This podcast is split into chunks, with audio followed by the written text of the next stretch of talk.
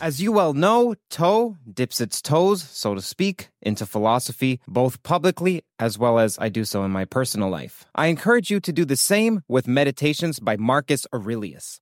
Nearly 2,000 years after it was written, this guide to personal growth remains eminently relevant for anyone seeking to lead a meaningful life. Meditations isn't your average self help book. In fact, it was the emperor's personal journal, and this makes it useful not only as a form of propositional knowledge, but to aid perspectival knowledge, something that John Vervaeke talks about as exigent, though missing in our culture. We sit in this improbable, even preposterous position of having the opportunity to peer into one of the deepest, soul searching, thoughtful, private questions, internal struggles that the once leader of the world thought about in his moments alone like, man, I would love to interview him if Marcus were a guest on Toe. Maybe he would be a fan of the CTMU. Maybe he would be a Kastrup sympathizer. I'll leave that up to you. Dive into the philosophies of Marcus Aurelius today with the book that Ryan Holiday said is the greatest book ever written. Meditations is available from Penguin Random House at prh.com slash meditations.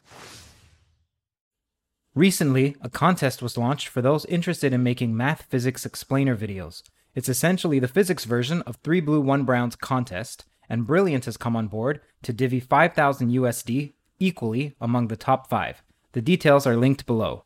Professor Ashtekar is the Eberly Professor of Physics and the Director of the Institute for Gravitational Physics and Geometry at Pennsylvania State University and is the man responsible for loop quantum cosmology. Roger Penrose has described Ashtekar's approach to quantum gravity as the most important of all the attempts at quantizing general relativity. I'm proud to say that this is Ashtekar's podcast premiere. In this part one, we cover what was there prior to the Big Bang, the myth of singularities, Buddha's parable of the poison arrow, as well as the inner versus outer world. Some of the physics can be a bit esoteric, especially the technicalities of loop QG, giving a taste as to what it's like to study the subject if you're interested. My name's Curt Jaimungal. I'm a Torontonian filmmaker with a background in mathematical physics, dedicated to the explication of the variegated terrain of theories of everything, that is, primarily from a physics perspective, but as well as investigating what role consciousness has to play in the fundamental laws provided these laws exist at all and are knowable to us.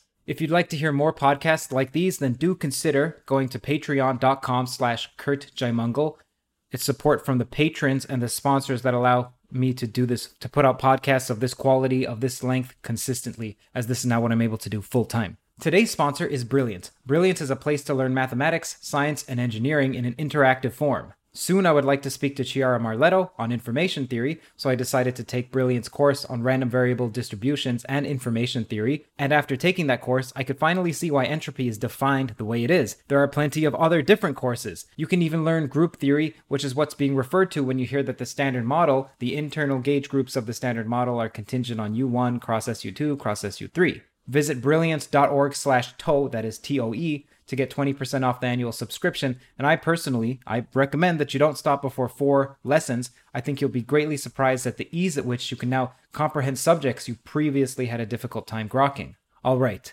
Now, part two will be in a few months, so note your questions down in the comments for me to ask the professor. Thank you and enjoy part one with the great Abhay Ashtekar making his podcast premiere on the Toe channel. Professor, I'm extremely honored to be here with you. You're one of the preeminent physicists of our era, and I think I speak on behalf of much of the audience when I say that we're lucky to be alive during the same time that you're alive, and it's an honor, man. Thank you so much for joining me on Toe. It was my pleasure because, uh, I mean, it's one of the very rare uh, places where people are interested in theory of everything, which includes not just the physical world, but also the inner world. And uh, that has been my passion. So it is a very, very good match for me. The inner world you mentioned, we're going to get to that too. Yeah, no, both, both the, the inner world as well as the, the, the outer world. I mean, not just kind of not just the physics sense of theory of everything, but really theory of everything. Yes, everything. And that includes the overlap between those. And we gave or you gave a great analogy prior about the compatibility condition on a manifold on a sphere we'll get to that i'll give a bit of an overview for the audience as to what we're going to talk about roughly in order loop quantum gravity because that's what you're most famous for and loop quantum cosmology, the Big Bang, black holes. The second law, so there's we deal with entropy at some point and causality, perhaps even the arrow of time, the differences between the inner and the outer world, and what you believe are ingredients to a theory of everything, and perhaps even some of the philosophy of physics. Unfortunately, there were myriad technical issues, thus, the audio of Ashtekar's isn't as pristine as it could be. Keep listening as it improves with time. How about you give people an introduction as to how you view what the outer world is and what the inner world is, perhaps what led you to that as well, that distinction, and also the utility of the inner world, which is generally discarded. Yeah. So, the outer world, we I just mean the physical universe that we sort of inhabit, we sort of study. We it can be you know, physics, that's what we're talking about. You know, it can be planets and stars and gravitational waves and cosmology and black holes. And it can be just a tree outside my window up here, and so that all those all those things, and you know, they all seem to have some laws, and science has been incredibly successful in actually finding many many of these laws and understanding the why things happen in the external world that we see. Uh, but there also have been kind of old traditions which focused much more on the inner world. And the problem there was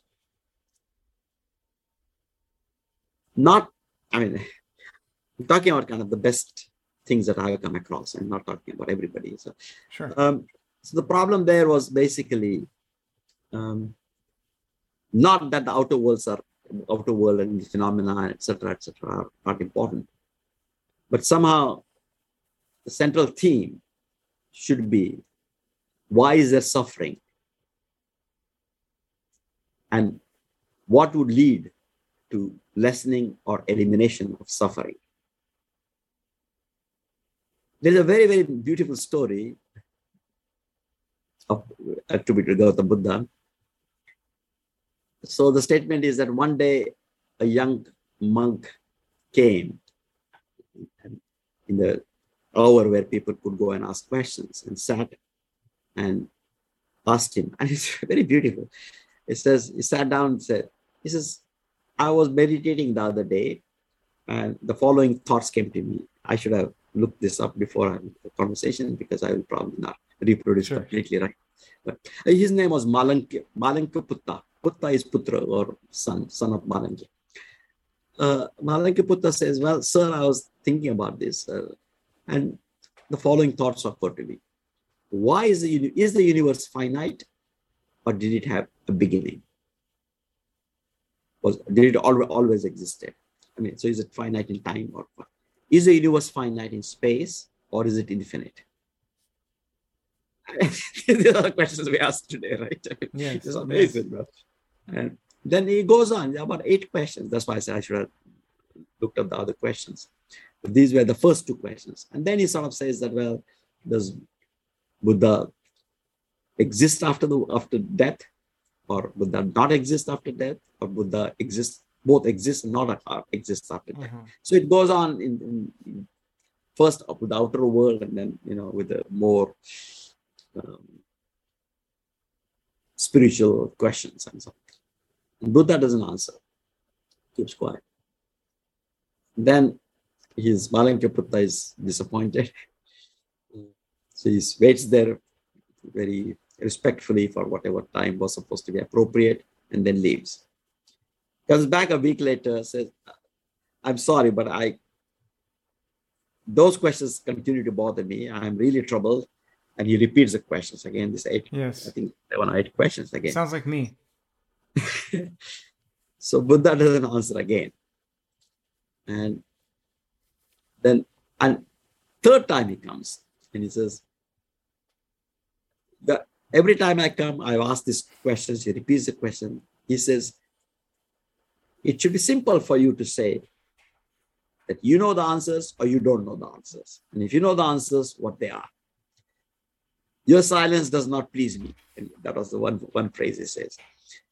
And basically, something that if he doesn't get his answers, he will leave the Sangha, you know, the community of monks. Yeah. And Buddha replies, He says, first of all, you didn't join Sangha conditionally. But of course, if you want to leave, you can leave anytime. Anybody can leave anytime. Nobody's bound here. And secondly, the reason I don't answer those questions is because they have nothing to do with the central problems that that the Sangha is all about. And it has to do with sufferings. Understanding those questions, and understanding answers to those questions, or exploring them and understanding them sufficiently will do nothing to the reduce, reduction of your suffering.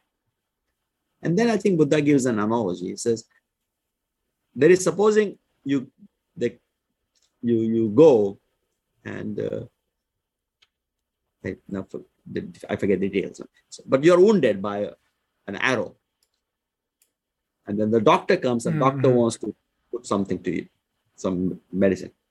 So you say no don't put me the med- don't put the medicine. First i have to know where did you get those plants? How long were those plants marinated? Why this plant and not some some other plant? Has this medicine been used always? If it was not used always why did it start using now? And what changed and so on so forth. but if you do that he says you will die before you, you're cured. He said the same thing is true with these questions about the external world. Now, what I like about this is not that he belittled the questions about external world, but he just honestly said that this is not what he's what he's about. I mean, it's like if you like, it's like saying that you know somebody comes to physics class and asks questions about you know, neuroscience or biology or something, and you know, I, I you don't know the answers to those questions, you, you're in the wrong place. So I think so there is a there's a there's really a schism, there is really division between this external world and internal world, and it has grown. I mean, like uh, Francois Rabel says, I know it's for several centuries, it has it has grown, and I think it's a pity because on the other hand, we are all human beings and we, we see the external world and we, we have the internal world. We cannot just deny the internal world. Uh, again, in the talk, talk of this Francois Rabel, I mean, he said that philosophers of all time, they were interested in two things. One is the natural world, the natural philosophy. And secondly, wisdom. The wisdom was that you live what you believe. And therefore, you are a shining role model of what we believe. And then he goes on to say that today's scientists are not that. They are no different from a lawyer or a banker or any, anybody else as far as their own wisdom is concerned or their own belief you know, in practicing what they truly believe. And I think there's a lot of truth to that. And I think that's a pity. That I think it should be, it, it it would be much nicer if, in fact, one was in more people were interested in both aspects of this work. And so I think this was, where was this? This was um, in the early 80s, I think. Um, I felt that I, I always been interested in the internal world for whatever reason, maybe because I was born in India. It's not that my family was very spiritual or traditional or something, I don't know, but I read some things enough. I also read a lot of, you know, scientific things many more than the internal world things, but still there might have been some atmosphere or whatever it is. I've been interested for a long time. So in about 80, sometime in the 80s, I sort of felt that, you know, this really is, I mean, the point was that there seems to be such a such a schism between the two things. Mm-hmm. I mean, when I listen to scientists, for example, one thing that I like about science scientists very much compared to the people experts in the internal world mm-hmm is that one doesn't think one has the i mean if you're not yes. talking about theory of everything in the in the physics world that everything is going to be explained you know, tomorrow uh, then people don't think that there is absolute truth. And that is just around the corner or that some people know it or some people have already arrived at absolute truth. I mean with my great i mean I, admiration is the wrong word but yes awe for Einstein and so on. I have no hesitation saying that Einstein was just wrong about many things.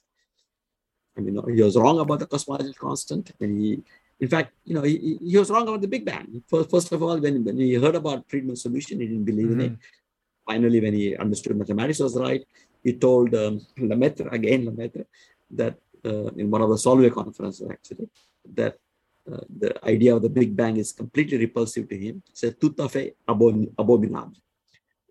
So it's completely, you know,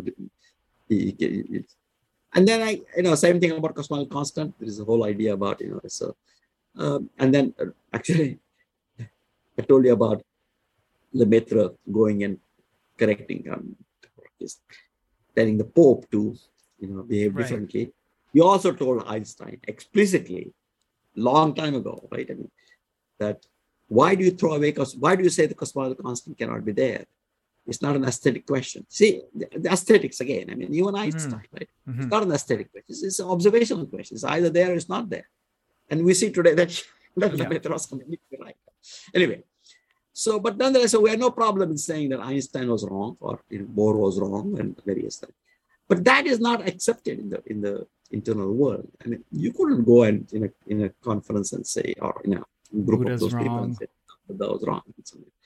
So I think that this idea that there is absolute thing and you arrive there and then that is static, that I find not very pleasant and not not very uh, scientific or not not very useful attitude. Uh, not you know it's just a it's an attitude which is self-limiting. I feel. Well, scientists don't have that attitude, so that is good about it. But there is this problem, you know, you go and talk to these people and they, they want to dismiss science at once, and you talk to scientists and they want to dismiss uh, right. anything the world as being, oh, he's gone the deep end.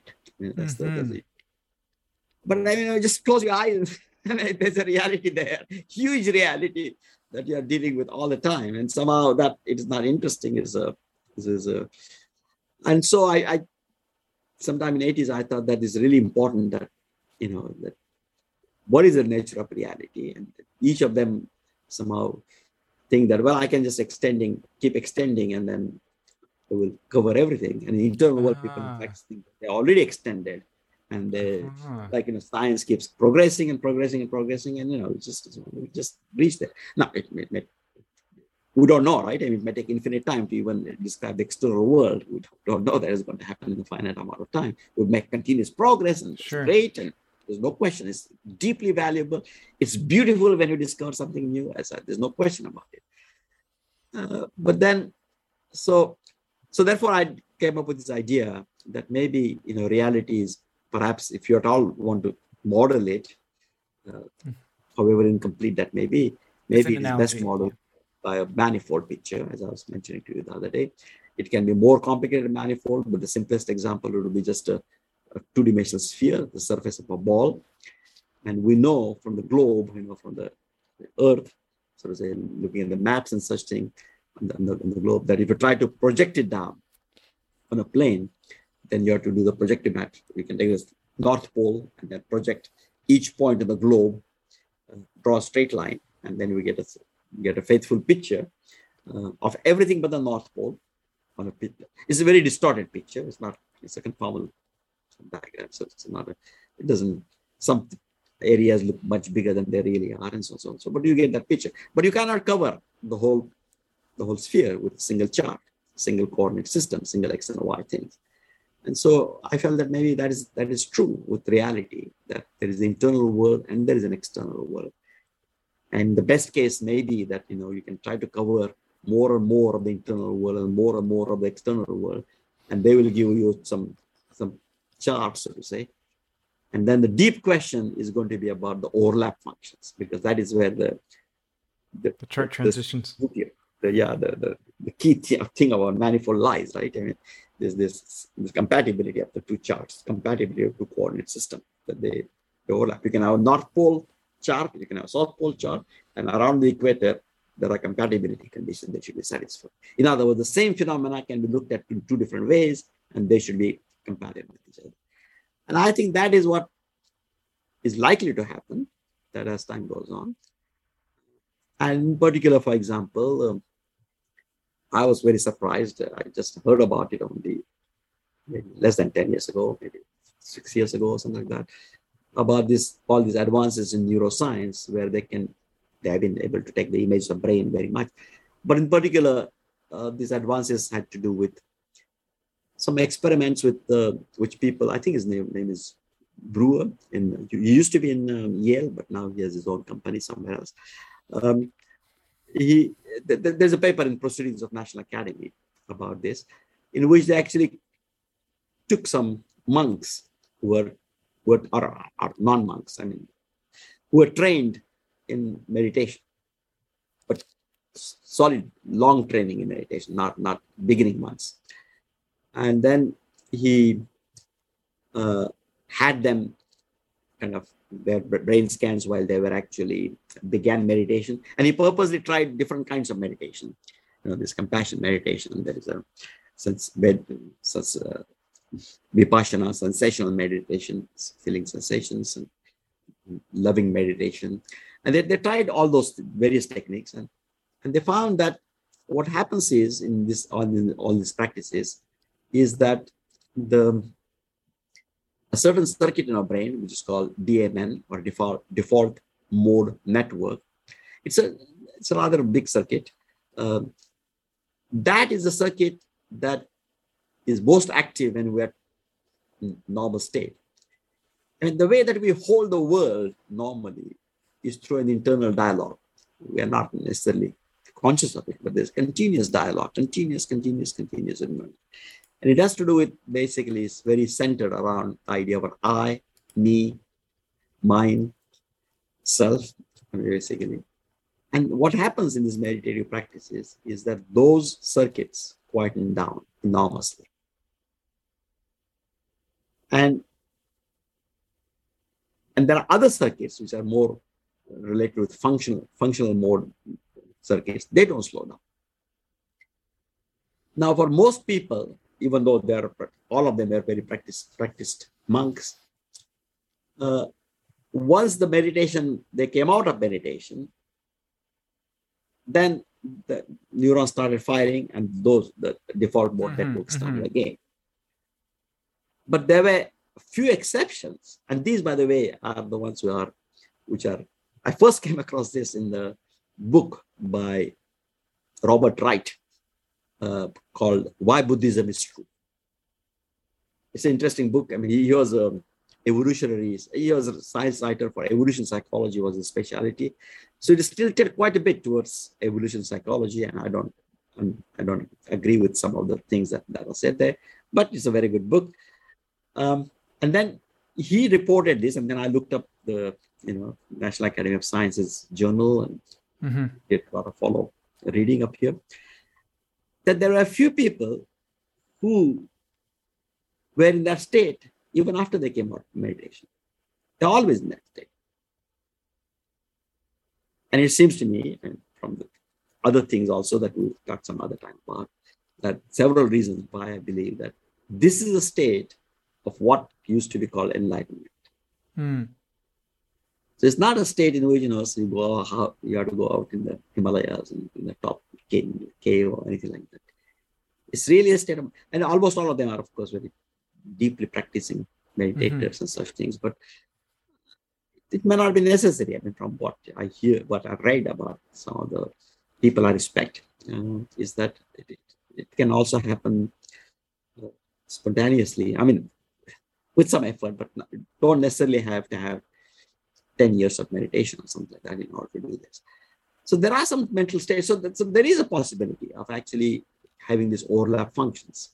Namely, science would say that, oh, he's you know, switched. Mm-hmm. Somehow they were able to switch off the circuit. And that gave them, and when that happens, the sense of self disappears.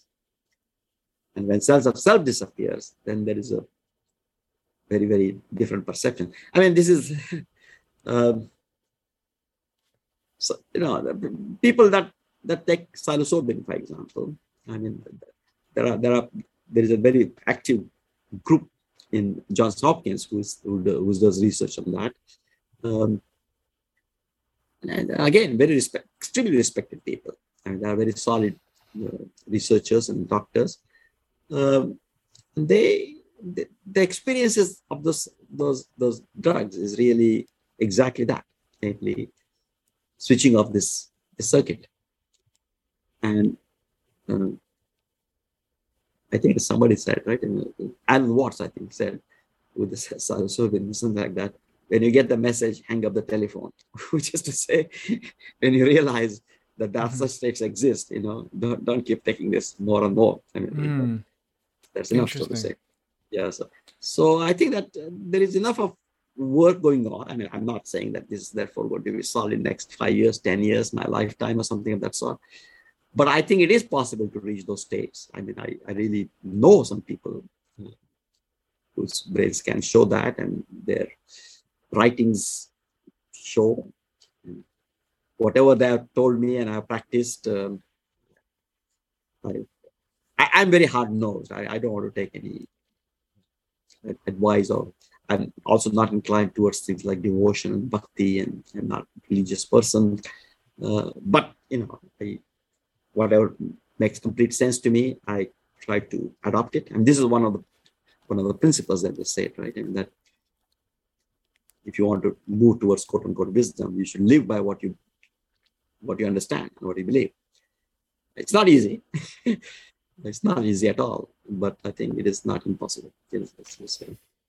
Because we could talk about the inner and the outer world for hours, we decided to save that for part two and to continue on with physics. Ensure that you note your questions for Ashtekar down either in the comments or somewhere else for part two, which will occur later this year.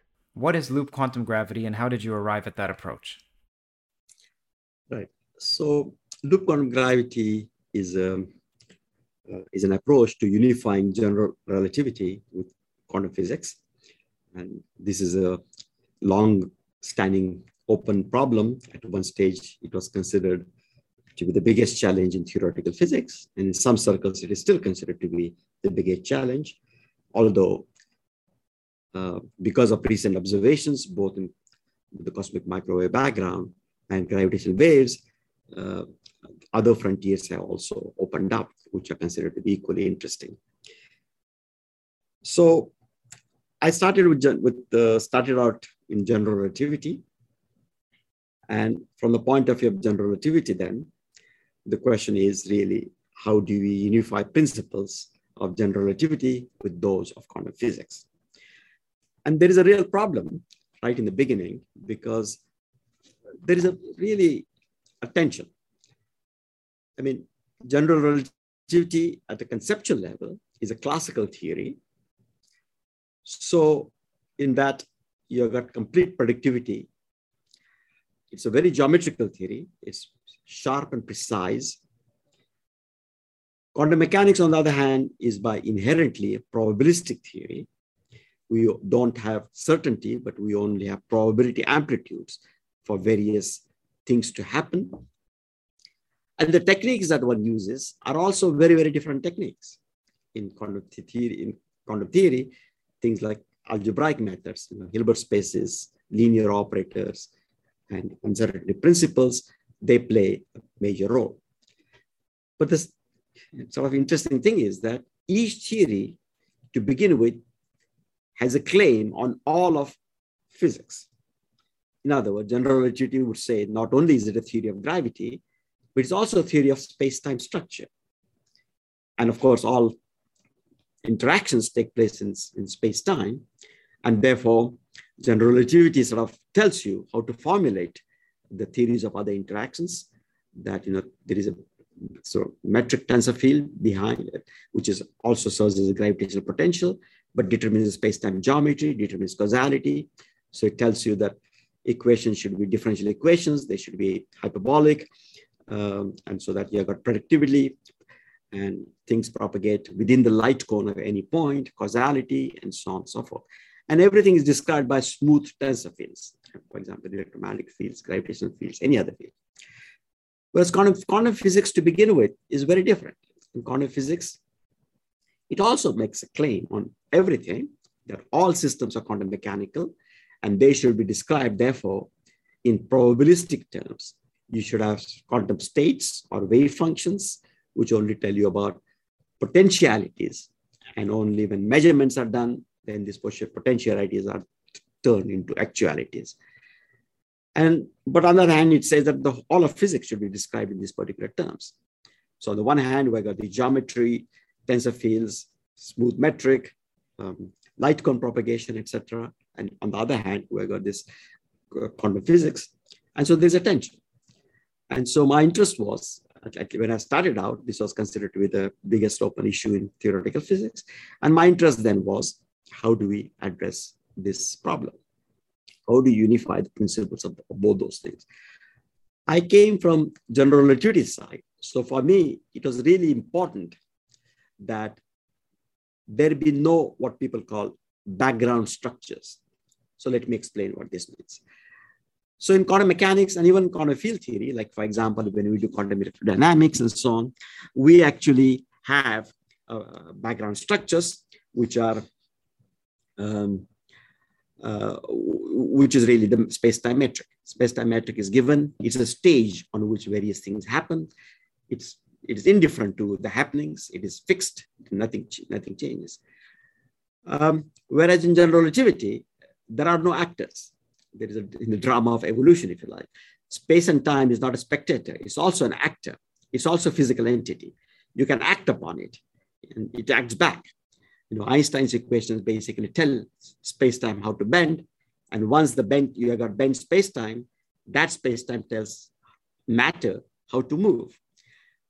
And so there is a tension here because on the one hand, in general relativity, there are no background structures. There is nothing which is sitting there, which is there's no stage, there's no arena. Everything is really acting with each other. Uh, there are only uh, there are no spectators, as I like to say, in this cosmic drama.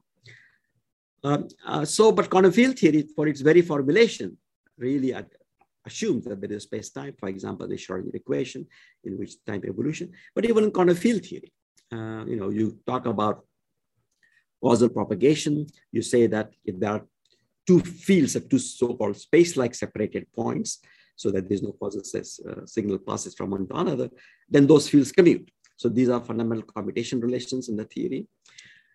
And we don't have such a thing because I got a dynamical metric, you know. So, so there's not no fixed structure like that, and therefore uh, there is a there is a there is a tension. And coming from general relativity side, I felt that it was more important that this background independence, the fact that there are no spectators in this cosmic evolution, is something that should be put to forefront. And when I started out, all uh, approaches coming from particle physics or quantum field theory side to quantum gravity were really based on this idea that there is a fixed Minkowski metric. And then when you take the gravitational field itself, for example, uh, so that is represented, for example, by curved metric G. So what you do is you take a, introduce by hand a flat Minkowski metric or called Minkowski metric, and you take the difference, G minus the flat metric, let's call it G naught. And then that is considered to be the gravitational field. And that was denoted by H, and we just did perturbation theory in powers of H. So approaches were completely perturbative. And what I wanted to do was very much approach which is background independent and which was non-perturbative, which was, so these were the main ingredients that I was focusing on. So H, just to be clear, H is how much the metric differs from the flat case? Right. So H is how much the metric differs from the flat case. But the flat metric is something that you put by hand. So there is a, there is a gauge freedom there, as one says. It is not something that is physically determined. And the idea is that only when you sum over all the terms, then you'll find that there is no dependence on this flat metric. But there are questions about whether you can actually sum and that sum converges in a mathematical sense and so on and so forth. There are good partial answers to that in classical theory, but you know, in, in, in quantum physics, nothing converges, there are infinities, and so the problem is really open. Even in classical theory, really it's difficult to get. If you start out with Minkowski space, which is a flat space, you know, it's like um, if you look at a two-dimensional plane or three-dimensional Euclidean space that you are familiar with, we're adding one dimension, which is time dimension, and it's all completely flat. So the metric there is basically minus the time difference squared plus the space difference squared. That is a metric that is, that is.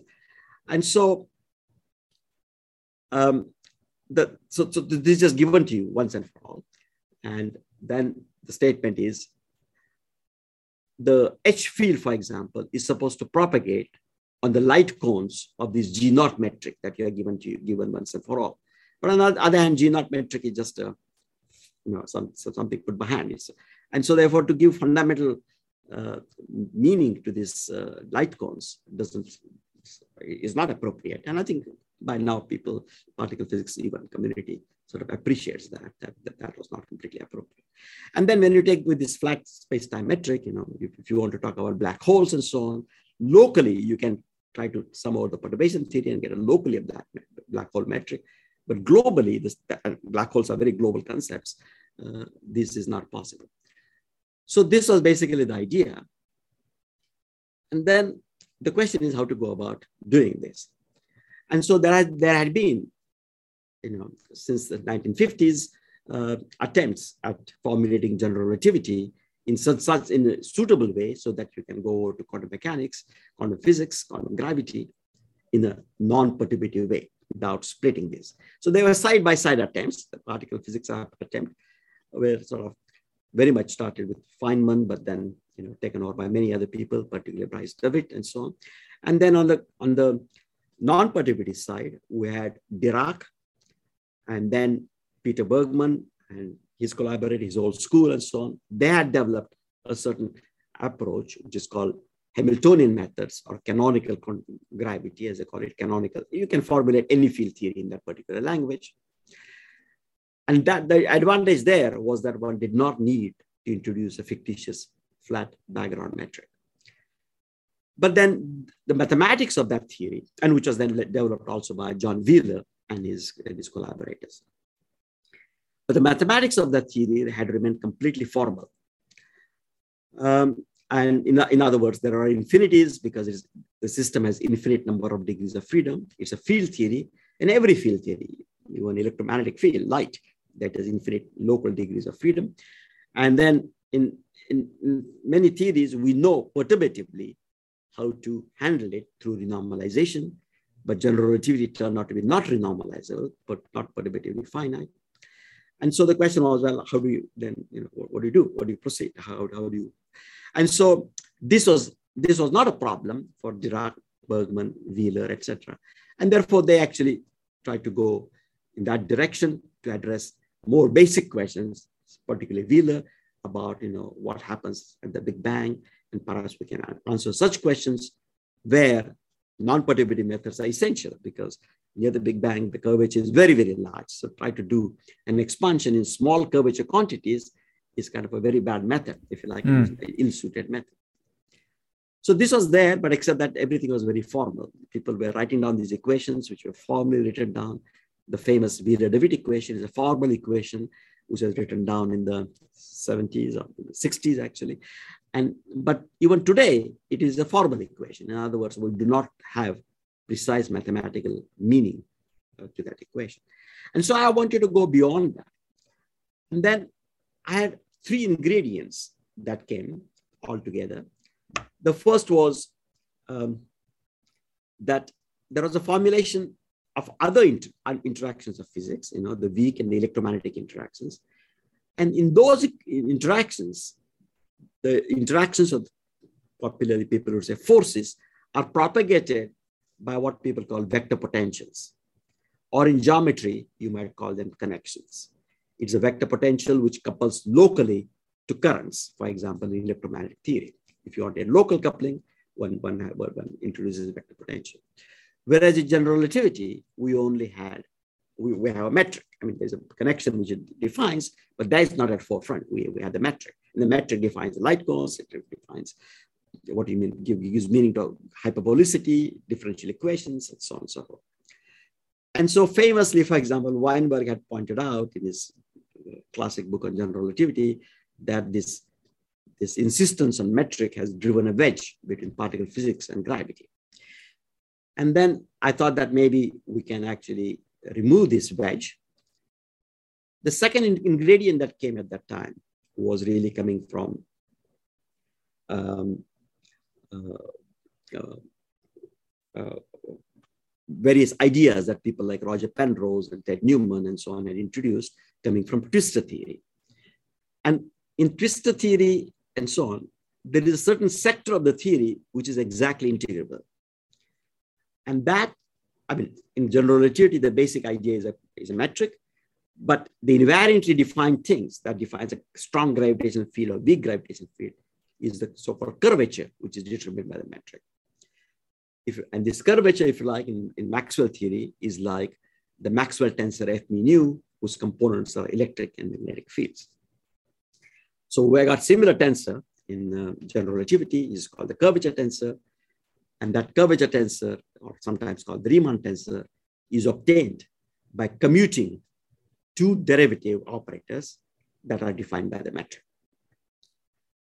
And so there was this idea that maybe what we should do is to take the connection as a fundamental quantity. And this idea somehow, somehow was suggested to me. I was a postdoc with Roger Penrose. And just during that year that I, I was there for two years, and just during that period, Roger invented what is called as nonlinear graviton. Which is called a what? Sorry? It's called nonlinear graviton. A nonlinear graviton. Okay. Nonlinear graviton. It's a twistor construction. It's a rich construction. It has, it brings together theory of differential equations and algebraic geometry. The two things that were completely separate all along are brought together.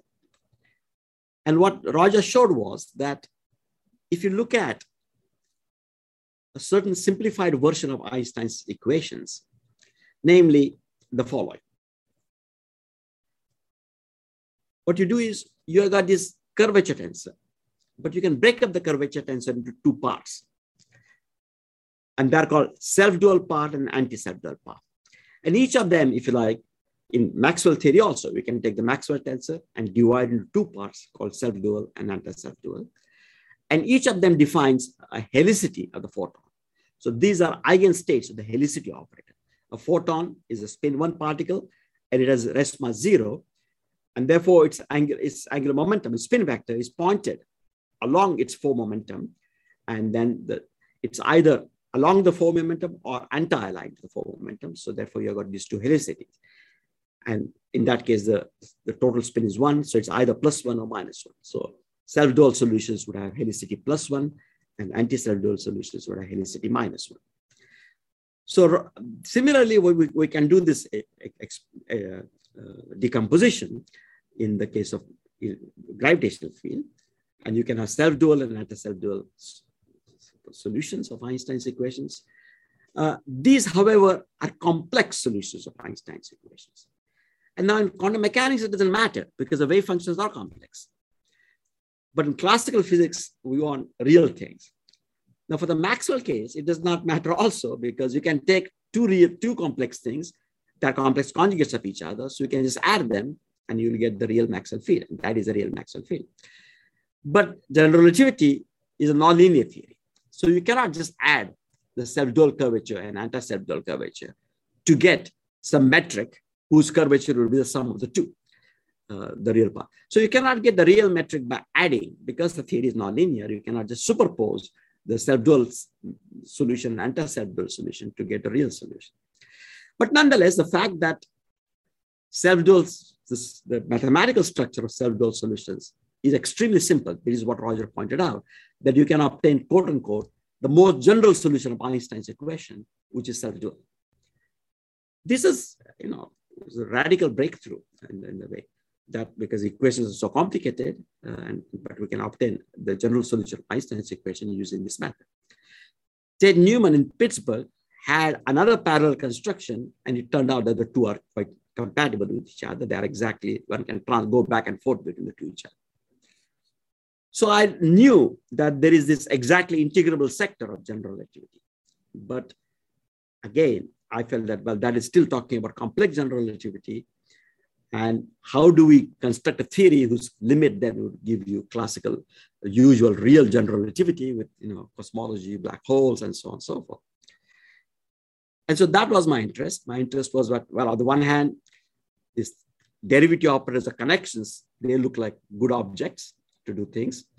But Penrose and Newman and other and, and uh, Plebanski, there were three, three, three people, three slightly different approaches, but they turned out to be more or less equivalent. They suggested that, well, we should be looking at self-dual things. So therefore, what I did was to say that maybe what we should do is take real general relativity, but formulate it in terms of these self-dual variables, as they, as they are called. In other words, you've got a derivative operator which acts on spinors. So spinors are ob fundamental objects that describe, for example, the electron, the neutrinos, the quarks in the standard model. The fundamental fermions are all fermi uh, fundamental uh, particles, uh, massive particles, they are all fermions up here. And this, in, in presence of a gravitational field, the equations they satisfy involves a certain derivative operator because they're differential equations. But these fundamental particles at the, at the, um, uh, at the, at the basic level really are uh, left-handed fermions, right-handed fermions. So therefore, there, there's only there is a helicity associated with them. And so if you take the fundamental particles of the standard model in a gravitational field, then they are propagated by so-called self-dual part or anti-self-dual part of, of, the, of the curvature. Can you give some clarification as to what it means to be self-dual and then what it means to be anti-self-dual? Right. So, very good. So, if I look at, let's begin with, with the electromagnetic field. So we got electric and magnetic fields. And one of the beautiful things about special relativity is that they can actually be combined in a covariant manner so that you got a Maxwell field tensor. So it's a tensor whose, if you like, space-time component is the electric field and space-space component is a magnetic field. So electric and magnetic fields are combined together already in special relativity. You shouldn't think of them as separately. If you have got an observer, that observer with his four velocity can decompose this tensor into electric and magnetic field. Another observer would decompose it in different ways.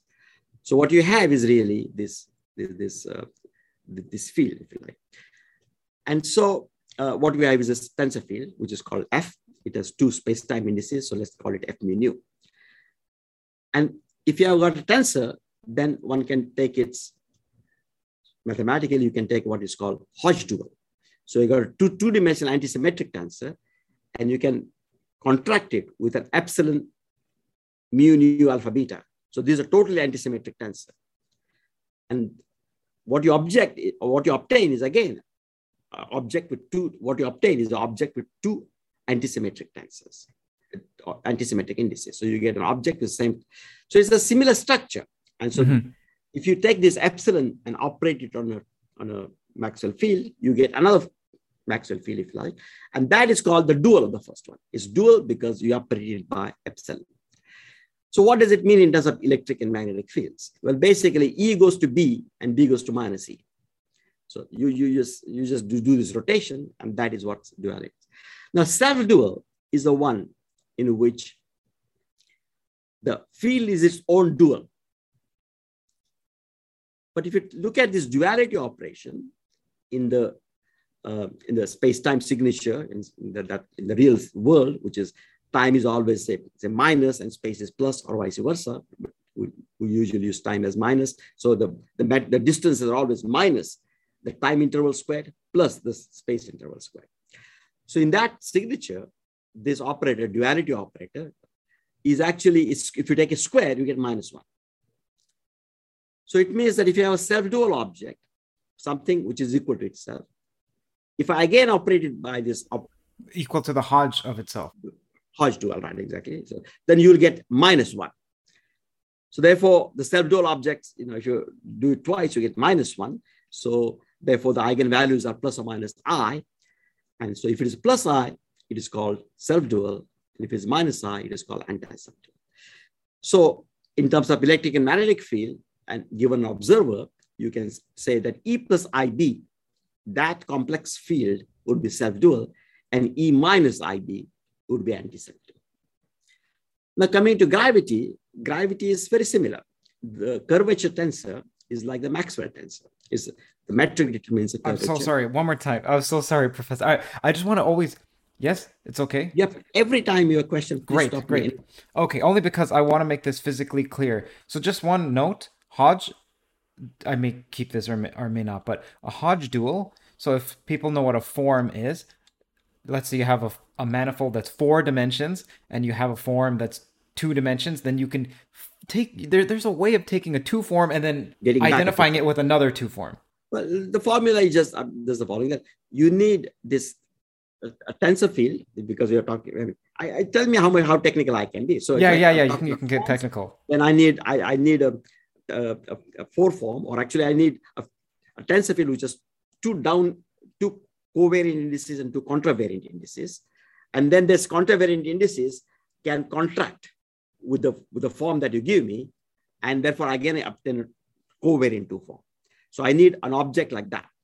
So so what you need is technically called a conformal metric, a metric up to a multiplicative factor. Then you can actually raise the indices of the four form that you have got in the manifold, if the manifold is orientable, say, and then you can raise the indices, and then you will get um, a, object which has two downstairs indices, if you like, or covariant indices, and two upstairs or contravariant indices. And then when you when you I got maybe I should I don't know. So it doesn't come sure, through sure, the. Sure. Um, and then the statement is that I can contract the upstairs indices with the downstairs indices for the form and get again a, a form which has downstairs indices up here. But in the Lorentzian signature, which is minus plus plus plus, which is Minkowski signature, the square of the Hodge dual is minus one. In the Riemannian signature, it is plus one. That's an artifact of the raising. So as soon as you try to raise it, you just get a minus. Okay. And if you had a three form, you could identify that with a one form. You just think of whatever is the total dimension of the manifold, your minus. n form becomes the dimension of the manifold minus n. That's to say your Hodge dual of your n form. Okay. Okay. That's exactly. So that's some way of identifying different forms. Now people are like, well, what the heck is a form? Well, there are different ways of thinking about a form. A form can also be identified with a with a particle as well. But the point of this is what I want to know is what does it mean physically when you say that a theory is dual or self dual? So, for example, we could identify up and down with being a left handed or a right handed particle. Like, okay, so that's there's some correspondence between the math and then the physics. So, what's the correspondence here between the math of being self dual and then the physics? Like, what's concretely happening when one says this theory is self dual or not? Like, is does that correspond to a particle? Does that correspond to a type of theory? Yeah. So in quantum mechanics, that does corresponds to a particle with a given helicity. It's a, it's a photon that it, because it is a zero rest mass particle, the photon actually has a spin which is aligned to its four momentum, not, not the energy momentum, if you like, four momentum. And then this, it's either pointing along the four momentum or anti. And if it is pointing towards the four momentum, then it is it is uh, helicity plus one, and the other one is helicity minus one. Now, when it comes to mathematical representation of these states of the photon, then the ones which are, which are pointing in one direction, one helicity, they correspond to Maxwell fields, which are self-dual. And they're complex because wave functions are complex, there's no problem. And if it is other helicity, then they're called, uh, then that corresponds to the anti-self-dual. So, and in, in Maxwell theory is nice because you can just add the two and get a real solution. That's very good. And the idea that Roger had was that, uh, and you can do the same thing with linearized gravity. In other words, this perturbative gravity that I told you about, um, which is in which you got flat space and then you got uh, a weak gravitational field, and you can take the curvature tensor. So the curvature tensor in gravity has four indices, and it is antisymmetric in first two and antisymmetric in the last two. It's not like the like the epsilon form because it is not totally antisymmetric. It is just antisymmetric in the first two and antisymmetric mm-hmm, mm-hmm. in the last two and then some other uh, algebraic conditions appear. And that's called the Riemann tensor. And what you can do again is take this epsilon, the, the take the Hodge dual on either of the two, it doesn't matter. You can take the Hodge dual either on the last, the last two or the first two, it doesn't matter. And then again, you will get a tensor, which will have four indices, which will be antisymmetric in these two and antisymmetric in the other two. And then those indices are going to be, um, uh, and, and uh, again, the, the the square of the Hodge du duality operator is minus one, and therefore uh, you get um, uh, the eigenfunctions are going to be um, uh, uh complex. And if you look at linearized gravity, and then you can talk about gravitons, the usual way that people talk about gravitons are all perturbative terms. So that really refers to linear gravity theory. And in linearized gravity, then the statement is that you can do exactly what we said in the Maxwell theory. Again, the only difference is that now uh, the spin is two rather than one for the graviton in linearized gravity. And then again, it is zero rest mass particle. So the spin is either aligned or anti-aligned. And if it is aligned, then it, it is um, self-dual. And if it is anti-aligned, it is, uh, it is anti-self-dual. Can we talk about the helicity when the particle is not massless? The, helicity is usually talked is considered is associated with massless particle. Okay, uh, it's, it's really replaced the notion of spin because the direction is already known. Whereas normally, you know, you can have a, if you had a massive um, vector boson, then it would have um, spin. I mean, it's not, um, so it's not pointing along the, so what you know is that the spin is pointing always along, is perpendicular to the forward velocity. And so, so, but, but the, if the forward velocity is null, then it's perpendicular itself. So it can spin can point along itself. And that's. So is one other way of understanding that with a mass massive particle. If it's moving in a certain direction and it's spinning, you can boost yourself. You can move so that the particle's moving over here, but the but it would still be spinning here. So now it's moving it's spinning in the opposite direction that it was whereas before it was aligned. So then the helicity is not defined. Spin will transform like a pseudo vector. So it will so if the four momentum will transform under Lorentz transformations, what you're talking about. And similarly, the spin vector will transform. But spin vector will transform like so-called pseudo vector, whereas the uh, the, the uh, in other words, if you change x, y, z, t, then the four momentum will go to minus its, comp its components will be reversed, whereas for the spin vector, the components will remain the same. It is, it is like in ordinary quantum mechanics, non-relative. Okay. So so you this long, long uh, explanation about um, quantum gravity. So I just want to say where we were. So basically, you asked me about uh, how did I start with this uh, quantum gravity, do quantum gravity, and so on. And so, first thing was background independence and non-perturbative methods.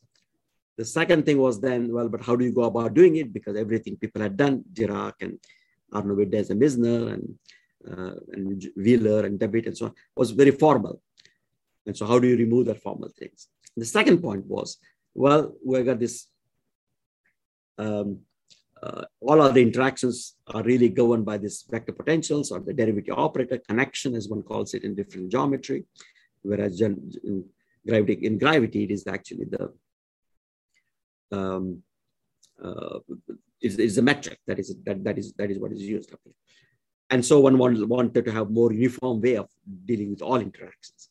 And then the third thing that came was this idea that maybe what we should do is not use, so to say, the brute force derivative operator that the metric gives you, but only part of that derivative operator, which knows how to operate on left-handed spinors, which are the fundamental particles in our standard model, fundamental fermions. So these are the ones which are helicity. So, so, so we just look at those ones. And then the statement was, that means that, well, we should not get rid of them. Of course, Metric is not a fundamental object, but even the derivative operator defines all of it is not fundamental operator uh, object. Only fraction of it which is extracted out, which is self-dual or anti-self-dual. It doesn't matter is, your conventions, but supposing self-dual, you extract it out, then that is going to be how what we should be able to do. Uh, that should be the fundamental object. And then we should formulate the theory thinking that that is a fundamental object and then go ahead. And then the nice thing was that if you did this, then one could write down a phase space of the theory, which is exactly like in Yang-Mills theory, which, which govern other interactions, the weak electro, the, the electroweak and the strong interactions. So the weak electric and uh, sorry, weak electromagnetic and strong interactions, they're all governed by so-called Yang-Mills theory, in which there is a uh, connection. Here also now there is a connection. It just happens to be subtle. It's a gravitational connection which knows how fundamental particles move in presence of uh, gravitational field. The electromagnetic connection tells you how electron charged particles move in, in the presence of um, um, elect electromagnetic field, external electromagnetic field. The young, the strong interaction vector potential A, which is a, that tells you how quarks move in presence of a uh, in presence of a uh, uh, gluon field. That, this, this connection is a gluon in that case. And now the statement was that you now take these fundamental constituents of matter, which are fermions, which are which have precise helicity. Uh, this is before the symmetry breaking. So they have precise helicity. So they are, they are massless at that level. And then the statement is that uh, you see how they move in the gravitational field and what they are sensitive to is really this uh, dual connection. So maybe we should choose that as a fundamental object. And to my surprise, it was a big surprise that the whole theory, real general relativity, could be formulated using this half the information somehow. And so, so, so that was a big surprise. So what happened is, two things happened. First of all, the theory could be real general relativity could be formulated, whereas in twistors, even today, what we have is this self-dual sector and anti-self-dual sector. We don't know how to combine them. Whereas in this formulation, you are really talking about real general relativity. And secondly, kinematical level, the, the uh, by, by kinematical level, I mean, without, before putting the information about the interactions and so on, so I mean, detailed equations, uh, what are the variables uh, in terms of which you formulate your theory? In fact, in Einstein's autobiographical uh, notes, he has this question that in formulation of a physical theory, the first question is, what tools are you going to use? What are the basic mathematical variables which, which are going to capture your physical ideas? And only then, what equations do they satisfy? Sure. And here the statement is that these variables are the same for all interactions. That is very, to me, it is very satisfying. On the other hand, the equations they satisfy are quite different. So where does the dif- difference come in? And now the beautiful thing here is that the difference comes in precisely because you got um, um, the in general relativity there are no background fields. So when I write down the Lagrangian or the Hamiltonian in uh, Yang-Mills theory or something, I'm allowed to use not only the, the Yang-Mills uh, fields, or in the case of Maxwell field, I'm allowed to use not only the tensor F mu or electric and magnetic fields, but also the metric, just sitting there, spectator. I mean, it just is not doing anything, but I mean, it's not dynamically changing, it's sitting there. So I can use that to construct this Lagrangian density. But here I don't have anything, I don't have metric. So I had to write down equations using just these vector potentials, right? Just and then and the canonical conjugate variables. But I don't have a background metric, you know. Now the funny thing is that if you really give yourself uh, these these variables, these connections and their conjugate momentum, which are which are like the electric fields, you know, uh, the analog in Maxwell theory would be the electric fields. Then it turns turns out that there are very few equations you can write down. And it really, literally is true that if you took a very bright undergraduate or first year graduate student and we put them in a room and you tell them, write down the simplest equations you can write down. No background metric, no background fields. All you have is this connection and its conjugate momentum. And the equations they will come down are precisely turned out to be Einstein's equations. Now, this is not how I arrived at it. I did it laboriously, which is I started with the usual formulation of Einstein's equations I made a canonical transformation. I turned the theory on its head, as some friends of mine told me. Um, and then the statement is that it's looking at it upside down. So metric is no longer fundamentally variable. And then I, in this canonical transformation, you suddenly had these variables, which turned out to be a connection and their conjugate momentum. And then I looked at, I mean, because I just did a canonical transformation, I could write down the equations which are equivalent to Einstein's equation. Only later I realized that there are other equations you can write down. If you if you have background independence and if you want to have these connections, this is the only thing you can write down. And so that was a formulation of general relativity that I started with, which gave rise to this non-perturbative theory, uh, quantum theory then. Uh, so we had the advantage of actually using methods which are coming from very successful Yang-Mills theory, so-called Wilson loops or Wilson lines. And those methods were available already, but now we could take it into gravity and we could interpret geometry, space-time geometry in terms of those quantities which were used first only in the context of Yang-Mills theory. Now, much later, I think a little more than 10 years after I, I, I did this work, uh, this work was done in 80, 86.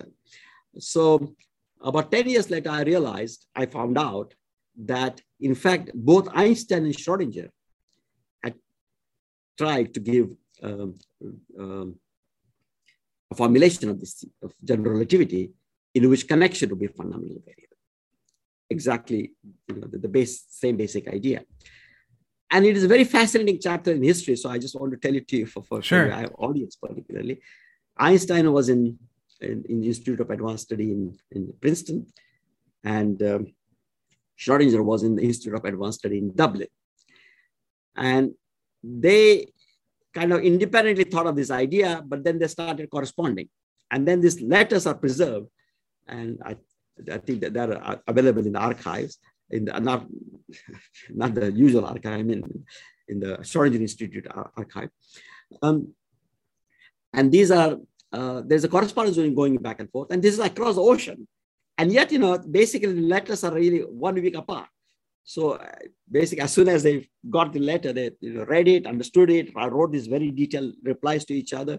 It's a very friendly and jovial thing, you know, in which Einstein sort of teased Schrodinger by saying, oh, that idea of your was cleverer than what a devil's grandmother could think of. and and then you know Schrodinger replies saying that well, and this are this is a bigger honor to me than you know all the medals that I, that kings and various people have given me and so on. So yeah. So this was all happening, and they were working on this theory, which was basically to formulate general relativity in terms of this connection. But they are using the connection, which is more like the metric connection, not the self-dual connection, but the, the, the, the derivative operator that comes from the metric up here. And then something happened, which is really weird. And the weird was that somehow Schrodinger thought that he had made a breakthrough. And he, that breakthrough, for those of you audience who might know about it, was basically to drop the condition that this connection, which is sometimes called Christoffel symbols, uh, these Christoffel symbols normally in general relativity are, are, are symmetric, or they call torsion free. So he allowed them to be antisymmetric. And he thought that this was really a revolution and big idea, big. And then he gave a press conference saying that, well, this is a completely new theory. It's much bigger and much more beautiful. And, you know, in, if, if in, uh, in general relativity, you ask them to be symmetric. And so he even gave an analogy of, you say that, well, here is a horse and I want to train this horse. But poor horse, he cannot do everything. So what I'm going to do is to train him to jump over a fence, right? But I'm going to tie the, the hind legs together and mm-hmm. let, let it first learn how to do it with his front legs. And the poor horse won't be able to do it. What you have to do is to, you know, let it use all the four legs. So, using that, asking that the connect that this Levi Civita symbol be or connection be symmetric is like tying the, the hind legs of the horse, and I have freed it now. And privately, he even discussed that he might probably get a second Nobel Prize, and so on and so forth. And then he gave a seminar and at that time, you may or may not know the history, but the prime minister, uh, the Taoiseach in, in, Ireland, was a physicist. And so the Taoiseach came to the seminar. And because Taoiseach came to the seminar, the press came to the seminar. And therefore, there were headlines, the Irish news, newspaper. And this all, by the way, recorded in, uh, in various places. Um, it, there's a uh, headlines in Irish newspapers saying that Schrodinger has made this great breakthrough and general relativity is only a special case and so on and so forth. And then New York Times managed to get a Xerox, Xerox copy of the Irish Times before it actually uh, appeared and send it to Schrodinger, uh, to, to Oppenheimer and Einstein for comments. I don't know any comment of Oppenheimer. Oppenheimer might have just dismissed it completely. But Einstein prepared a very careful reply. And the reply said that, I mean, he was very taken aback because you know they are corresponding on this idea, and suddenly uh, Schrodinger thinks that this is this is such a great idea, and he didn't think it was such a great idea. He didn't think, and so Einstein gave this press release which said that well, it is unwise for scientists to describe the, what is going on in, in technical work in simplistic terms because that gives the lay public the impression that science advances through revolutions every day as if it was a banana republic. And this was totally debunked, and this appeared, of course, in the New York Times. And then this, uh, this was so shocking to Schrodinger when he heard about it.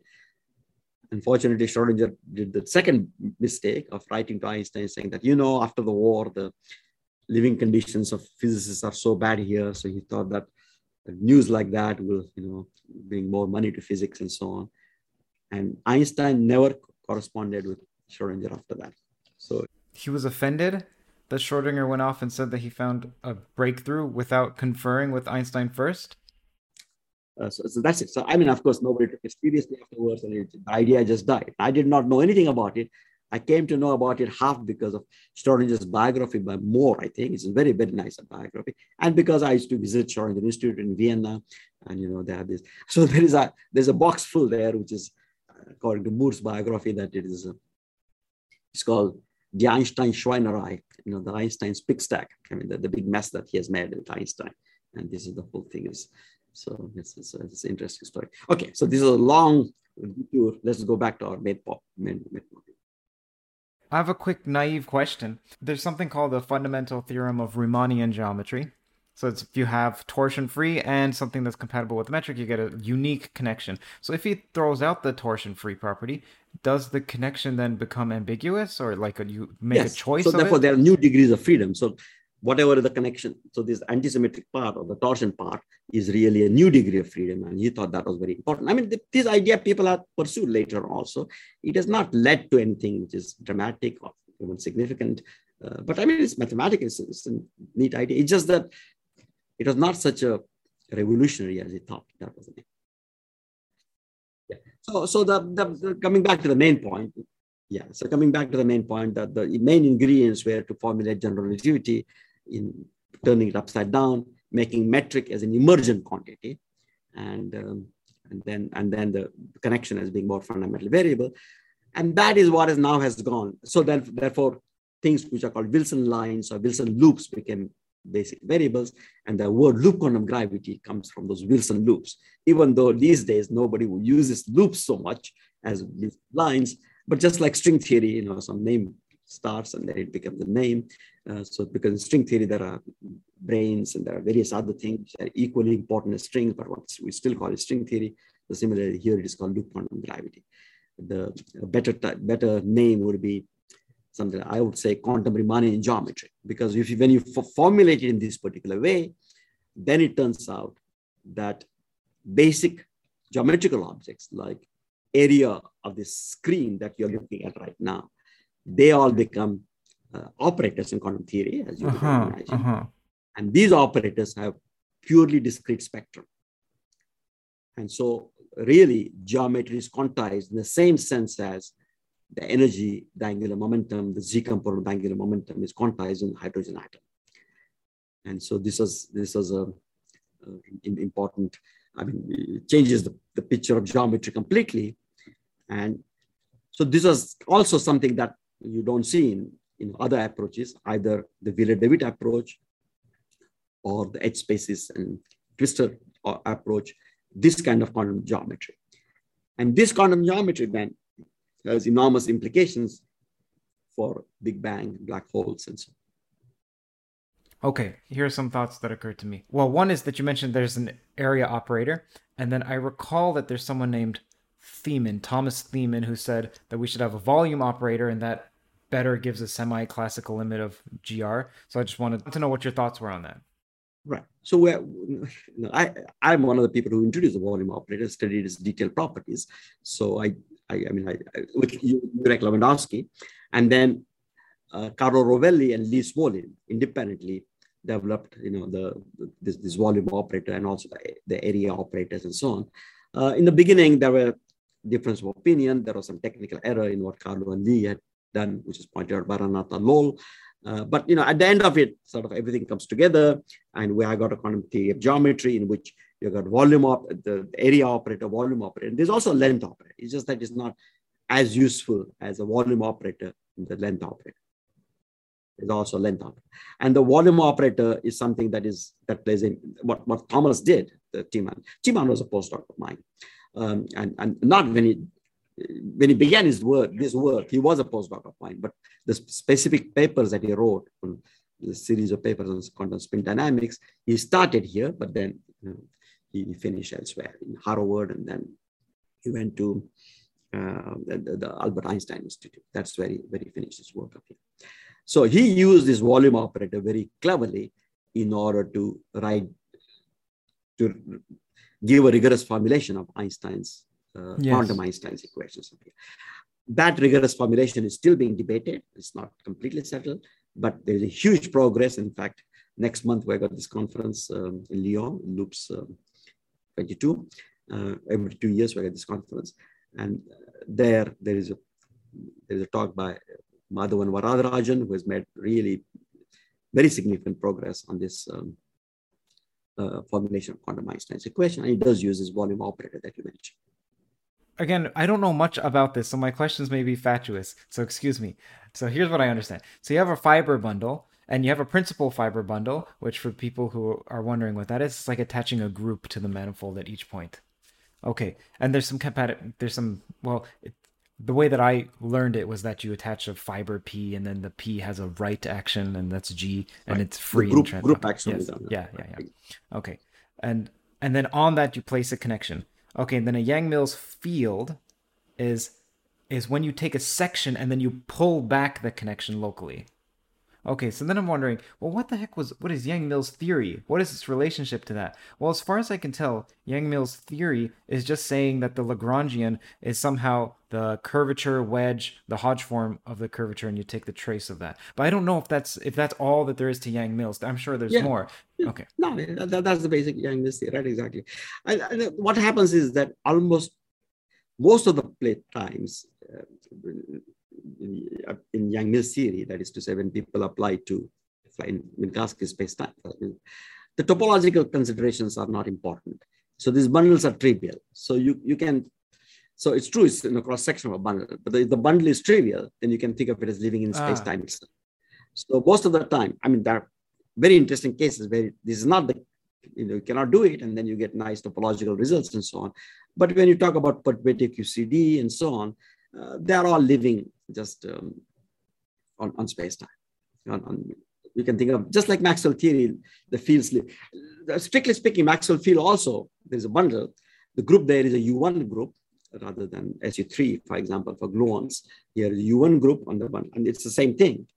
You can have non-trivial connections, but typically the topology is trivial, and so you, you don't worry about it then what occurred to me was when you said that the metric is given in the Yang-Mills case, whereas in the general relativity case, you you well, it's, it's not given, and so okay, in the Yang-Mills case, when you say that it's given, is that because you take the Hodge dual and the Hodge dual assumes the metric, or is it even more fundamental than that? Uh, right. So you take, uh, yeah. So eventually, yeah, exactly. The, the Hodge dual is so again, it, uh, it, it assumes metric only up to conformal factor. So Yang-Mills theory without matter, without quarks, only gluons, uh, is conformal invariant. So you can rescale the metric by conformal factor and the Lagrangian is invariant. Okay, so now let's say we're on general relativity and what we have is the connection. Then you're wondering, well, how do I recover a metric? How do I generate a metric from this? So I don't know how that's done, but I, I from what I understand, you're taking the connection and then you're seeing what happens when I take it along a path where I begin and end at the same point. And I know you said that it doesn't have to be loops, but just the way that I'm understanding it. Okay, so you take the connection and you bring it along a loop, and then you see, and then you integrate it along a loop. And that gives that tells you how much connect, how much curvature is enclosed in that read. Yes, yes, yes, and that's called the holonomy. Is that correct? Holonomy approach. Holonomy, exactly. Holonomy. So that tells you how much curvature is enclosed. Okay, okay. So I'm just trying to make connections, make connections between right. the connections. Yeah, connections. Right, exactly. Um, yeah, but I think this for us, for us for undergraduates, senior undergraduates, it might be easier to sort of. So that is certainly true, but there's also sort of direct way of understanding, uh, constructing kind of spatial metric. The metric in you know in, in spatial part of the metric, and that is really that what you do is to take Yang-Mills connection that you got, this, this gravitational connection you got. And then you also have the phase space variables, which are electric fields. Now, normally, electric field is just a vector in, in, in electromagnetic theory. But if the gauge group, if you have a gauge group which is higher dimension, in, in this case, the gauge group is SU2, say, then you got kind of it's a matrix valued object. It has um, and so it has it's a it's a vector potential which takes values in matrices, but the values are just SU2 value. Now SU2 is just three dimensional. It's a rotation group. It's a double cover of the rotation group. So you got x direction rotation, y direction, z direction. That's the group that you use for ordinary spinors in non-relativistic quantum mechanics, the usual quantum mechanics up here.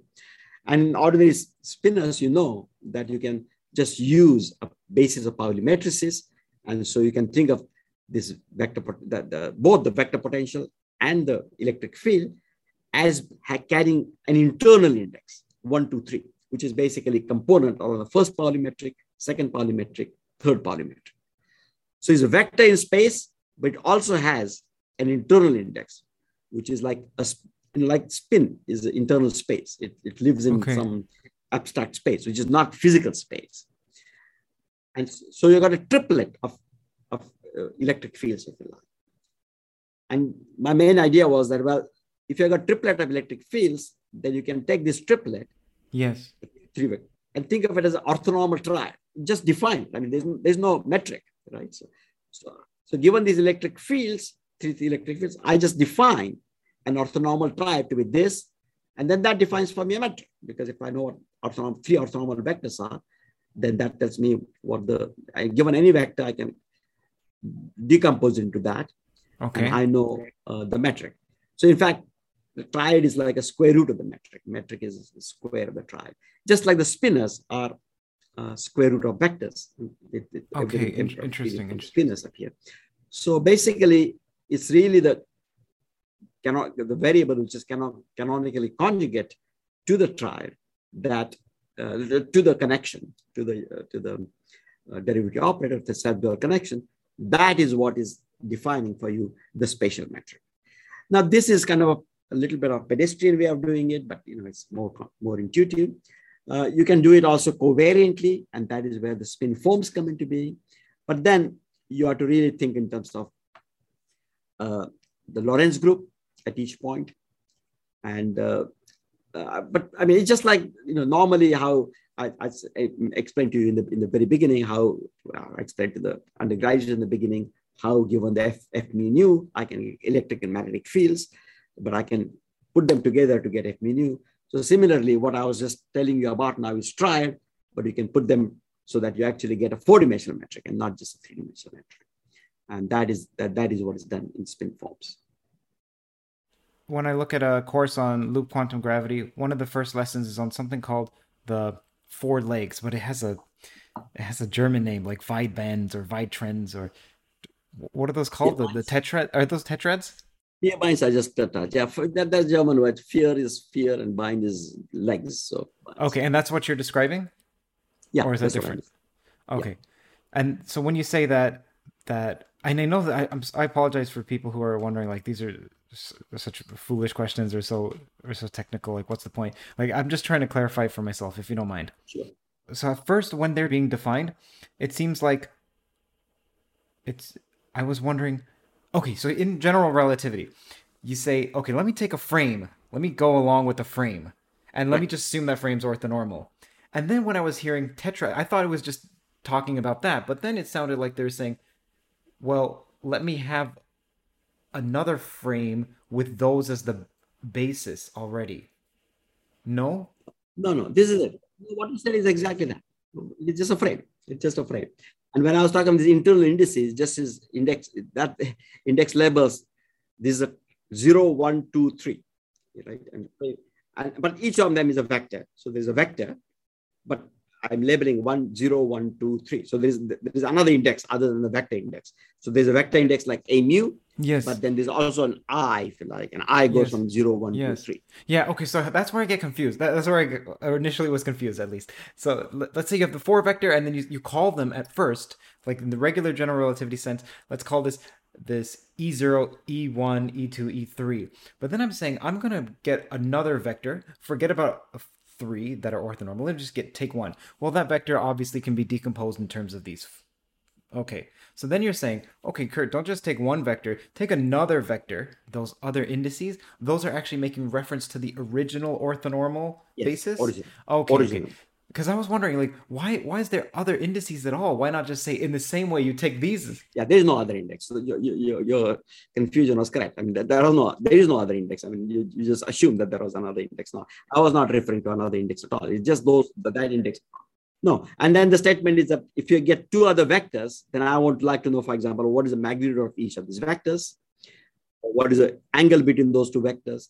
And the statement is that if you give me the original four vectors, which are E, E zero, E1, E2, E3, then I can just look at the components of this along V0, V1, V2, V3. And similarly, I can take W, W0, W1, W2, W3, right? I mean, I can, and then I know what the length is. The length is just minus V0 squared plus V1 squared plus etc. And I know what the angle is. It's just V dot W, V, V0. So that so I, that, that's what I meant by saying that if you give me four vectors, then I know the space-time metric. If you give me three vectors, then I know the spatial metric. All right. Okay. So now let's get to the more fun questions. So when you were working with Roger, you were a postdoc under Roger when you were oh. working on this initially, and this seems like an extremely promising approach. So is Roger a proponent of loop, or did he go off in another direction? Yeah. So in fact, just recently I had some correspondence with a philosopher of science was visiting Oxford. He writes to me very often asking my views and such things. And so Rogers, um, Roger has not followed it in very much. I mean, in his various books, he has said very positive things about loop quantum gravity, uh, but I mean, he hasn't sort of kept up with it, so to say. So, you know, you why cannot... do you think that is? He's interested in quantum gravity. Yeah, but you know, everybody has 24 hours in a day, and uh, you have your own ideas, and you feel that they are more. Oh, oh, okay. So he has his own ideas. So he has his own idea. I mean, the last 15 years or so, he has been, uh, maybe even more, uh, the last 10, 15 years, he has been really doing this um, CCC, right? This or the conformal oh, cyclic yes, cosmology. So that's not even twistor theory, but it is it is just by so, so he's been focused on that. I mean, so it's not. Uh, I think it's, it's one just yeah. I mean, but same thing is true with me. I mean, I think the twistor theory was very interesting. I started with it. I followed it very very much until um, the mid or late 1990s, but I haven't really followed the advances or whatever is happening in the last Are there advances still? So there's someone or some people moving this twistor field forward? The, yeah, it's a smaller group than, than there was before, but you know, particularly Lionel Mason in Oxford is doing very interesting work on you know, scattering amplitudes and such things using twistor theory. But for me, the main, I don't see how to use it very strongly to ask to use to, to address the problems that interest me for example which has to do with you know classical general relativity has singularities what happens to them uh, and and yes and so those questions i think twistor theory is still very far from approaching and answering. Professor what is einstein's hole argument? H-o-l-e right. So when einstein was developing this general relativity, he had this fantastically concentrated period between 1907 or 8 to 1915, seven or eight years, extremely concentrated period. At one stage, he got stuck because he had this basic idea that if you give yourself a theory which has basic variables, as I was saying before, and he had decided that metric was a basic variable. So if you give me some initial data for the metric at time t, t equals zero, you give all the information that is needed, which is the metric, the, spatial metric, and its time derivative. Um, it's like giving the position and the velocity of a particle, if you like. Then the fields that the field should evolve and then should actually uh, give you a solution. But then Einstein realized that because of the coordinate freedom in general relativity, this is not true. I could give myself a metric at the initial instant of time and its time derivative. Technically, extrinsic curvature is what it's called. It is about how this three manifold sits in the four manifold. That is a time derivative of the metric. Um, then he found that, well, the solution is not unique because I could, you could construct one solution and I can come and make a little motion, what is mathematically called a diffeomorphism, or in pedestrian language, it would be called a coordinate transformation. And that coordinate transformation or diffeomorphism is identity everywhere, except in some region up here. So you started out here, and at the initial time, you have fixed your surface completely, and you're not touching it. So the initial data is exactly the same. But I just changed the metric up here, have diffeomorphism or coordinate transformation, which is identity outside, but it's not identity in some little region here, and that is a hole, H-O-L-E. Then there is again a solution of Einstein's equations. So somehow there wasn't a one-to-one correspondence between specification of the initial data and the solution. And therefore, for a while, he really was completely uh, you know, stuck with this and saying that something wrong, how do we get out of it or something? Until the realization came that, in fact, you don't get a unique solution. You get a unique solution modulo coordinate transformation or modulo diffeomorphisms, which are identity on the initial slice because you fix the initial data. And so the coordinates or coordinate labels of a point don't have as really a physical significance. They're gauge dependent quantities. It's like the vector potential in, in electromagnetism, if you like, or um, Yang-Mills theory. I mean, you, there's a gauge freedom there. So in Yang-Mills theory also, it's not true, or in electromagnetism, that if you give me a electric field, uh, sorry, the, the vector potential and the electric field. The electric field is like time derivative of the vector potential. It's like the velocity. I get a solution, but the solution is not unique. I can make a gauge transformation. I can take the vector potential and add to it a gradient, gradient of a function. Then the function is zero everywhere except in some little region. And that is, that is equally a good solution. So we should not ask that the vector potential should be unique. We should find out what the observables are. And the observables should take unique values.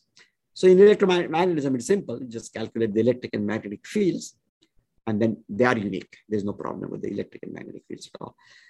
And now, so the question is about what about general relativity? Things are conceptually subtle.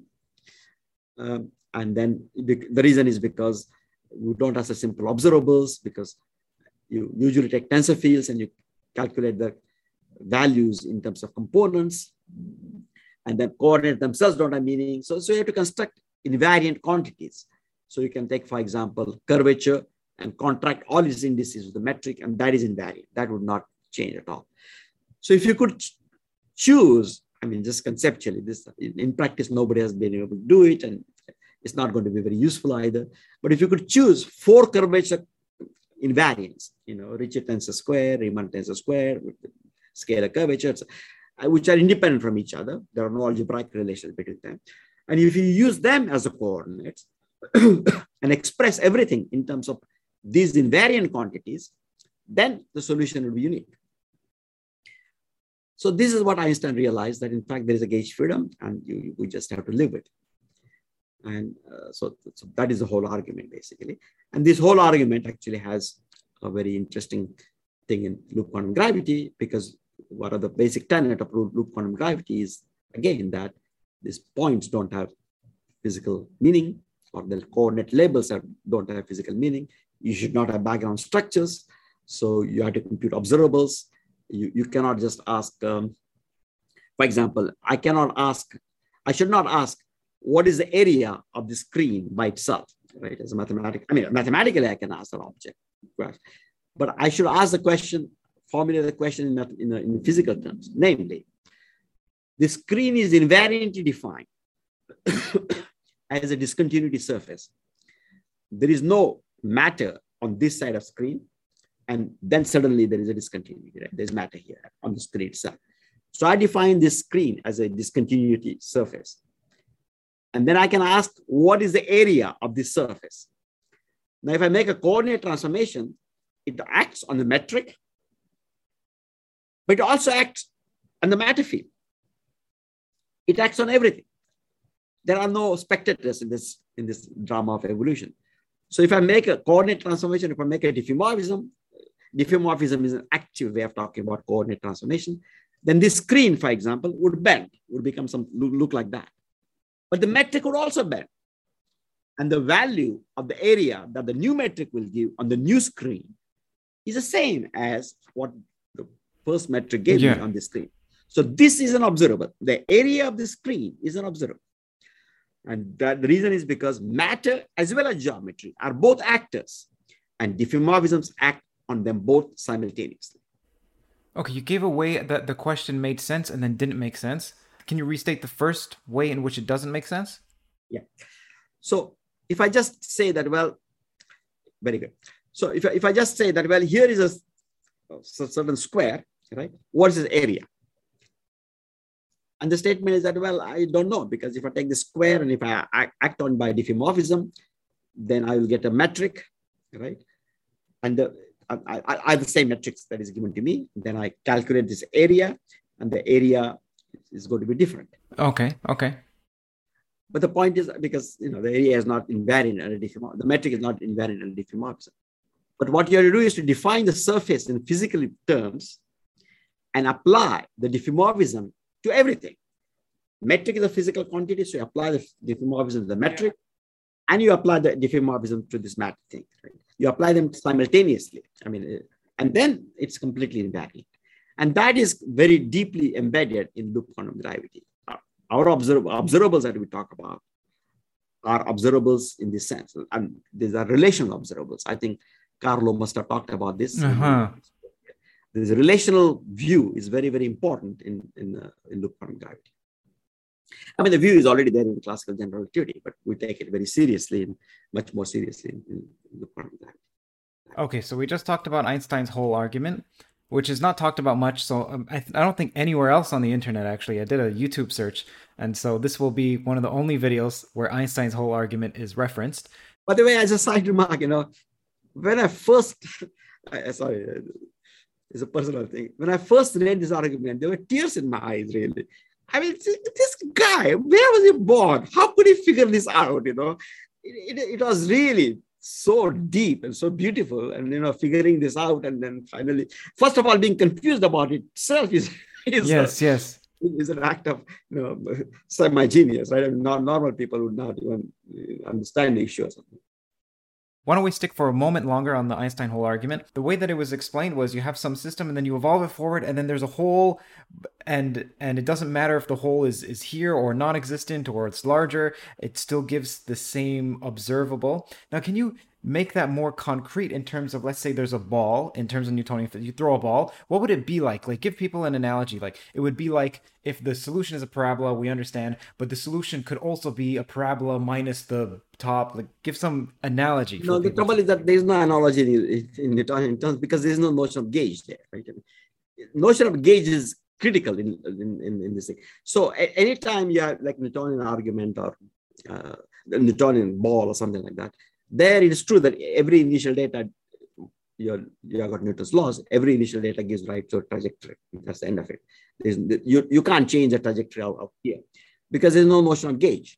And but in Maxwell theory, there is. And so I can give that example using okay. Maxwell theory, but, but okay. it's already a little bit abstract, which is basically that I can give you the initial data with the vector potential and its time derivative, which is the electric field. I can evolve it and I get a solution. But I can take take a little ball, I mean, little region yes. in space, little hole.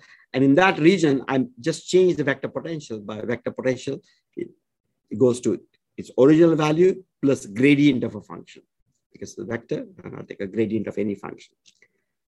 When I do that, the vector potential itself in that little region has changed. But you'll see that it continues to satisfy the equation uh, that was that the vector potential that's satisfied. So the point is that you should not try to, to see if the uniqueness hold for the vector potential, but for observables. And the observable for the, for the Maxwell in this case is a magnetic field. It is a curl of this A. And when I take the curl, the gradient drops out. The curl of A and curl of A plus gradient of F is exactly the same. So the E and B are exactly the same in Maxwell theory. And they gauge invariant quantities, and they are exactly the same. It's just that in physics, sometimes you you think, well, I should be able to formulate things all in terms of gauge invariant quantities. I, I was sure that was possible when I was a student. But I know the statement is that if you wanted local physics, and that's locality is the important part, part here, then I would, would, would don't, no, they cannot be formulated in a gauge invariant, I mean, manifestly gauge invariant fashion. In E&M, the potential is not observable. It's the electric and the magnetic field. Yeah, electric magnetic. However, isn't there the Aryom or the Aharonov-Bohm effect that? Right. Exactly. So the statement exactly. Okay, so how does so how does one make sense of the hole argument there? Yeah, well, it's, it's similar, but not exactly the same because there's no initial data which is you are evolving in the Bohm-Aharonov effect. So what you have is a solenoid.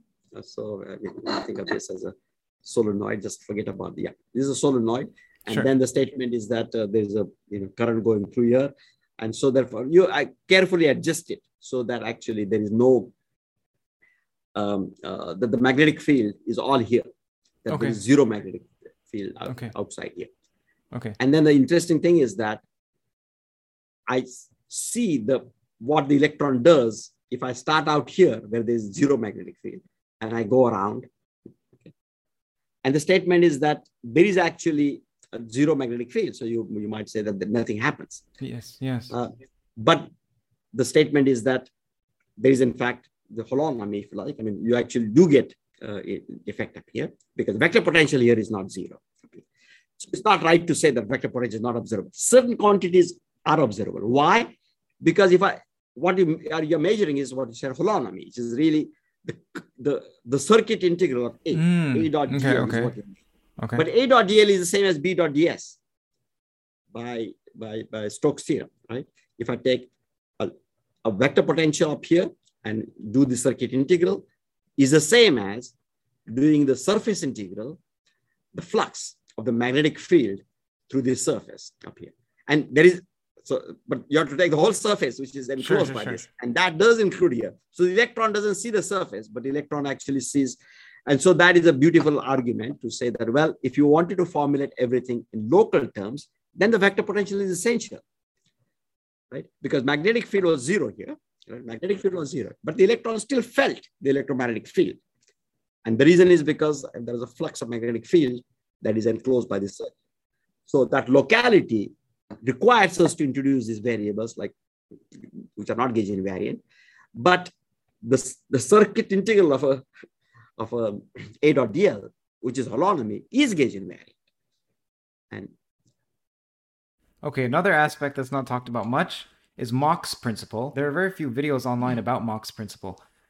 So why don't you explain what Mach's principle is, why Einstein thought it was so crucial, and what loop quantum gravity says about it. Okay. So the coin Mach's principle or Mach's conjecture was actually, this term was coined by Einstein. It didn't exist before. So Mach never called it a principle or something. It was really coined by Einstein at that time. And it played an important role in his formulation of um, ideas about general relativity. And this really goes back to Newtonian ideas about inertial frames and so on. And at that time, in Newtonian theory, it is certainly true that you know th things like notion of centrifugal force were very important. If you're rotating, then in your arms go out, or the if you're doing a salad spinner, the water goes out. You know, you, you dry the salad up here uh, in that particular way. So if you are not in inertial frame, if you're in a rotating frame, then there is centrifugal force. It looked like the notion of rotation is an absolute notion. Mm-hmm. But in Newtonian theory, there was there are local inertial frames. And so the question was, well, then, you know, how can you tell which frame is local inertial and are you rotating or are you not rotating?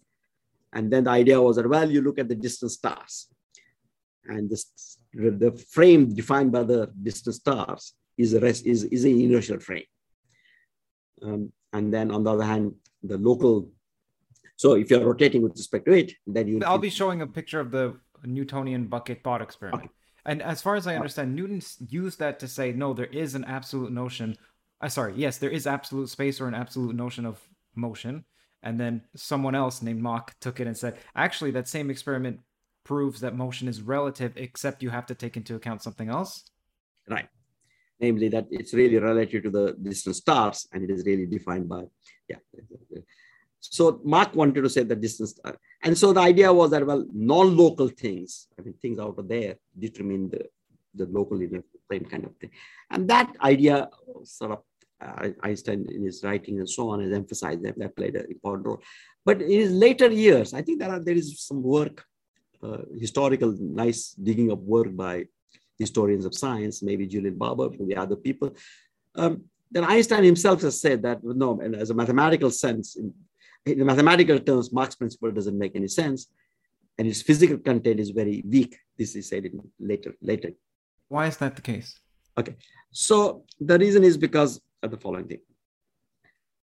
So, so the upshot of that is that you know, as far as I know, most general relativity people don't think that that principle plays a deep role or any role in the depends on who you talk to in the in, in, in actually final theory that Einstein came up with. Which is why you basically, which is why I never heard of it until recently, and I've studied general relativity and I've been taught courses in it, and almost no one else that I that's a student knows about Mach's principle. And the main point is that I mean, the only way to formulate it is something like that. I don't want to get too, too technical, but basically, again, in terms of this initial value formulation that we, we talked about, namely, some of those Einstein's equations that we got, uh, Einstein's, there are 10, the metric has 10 components, and we got 10 Einstein's equations on the, metric.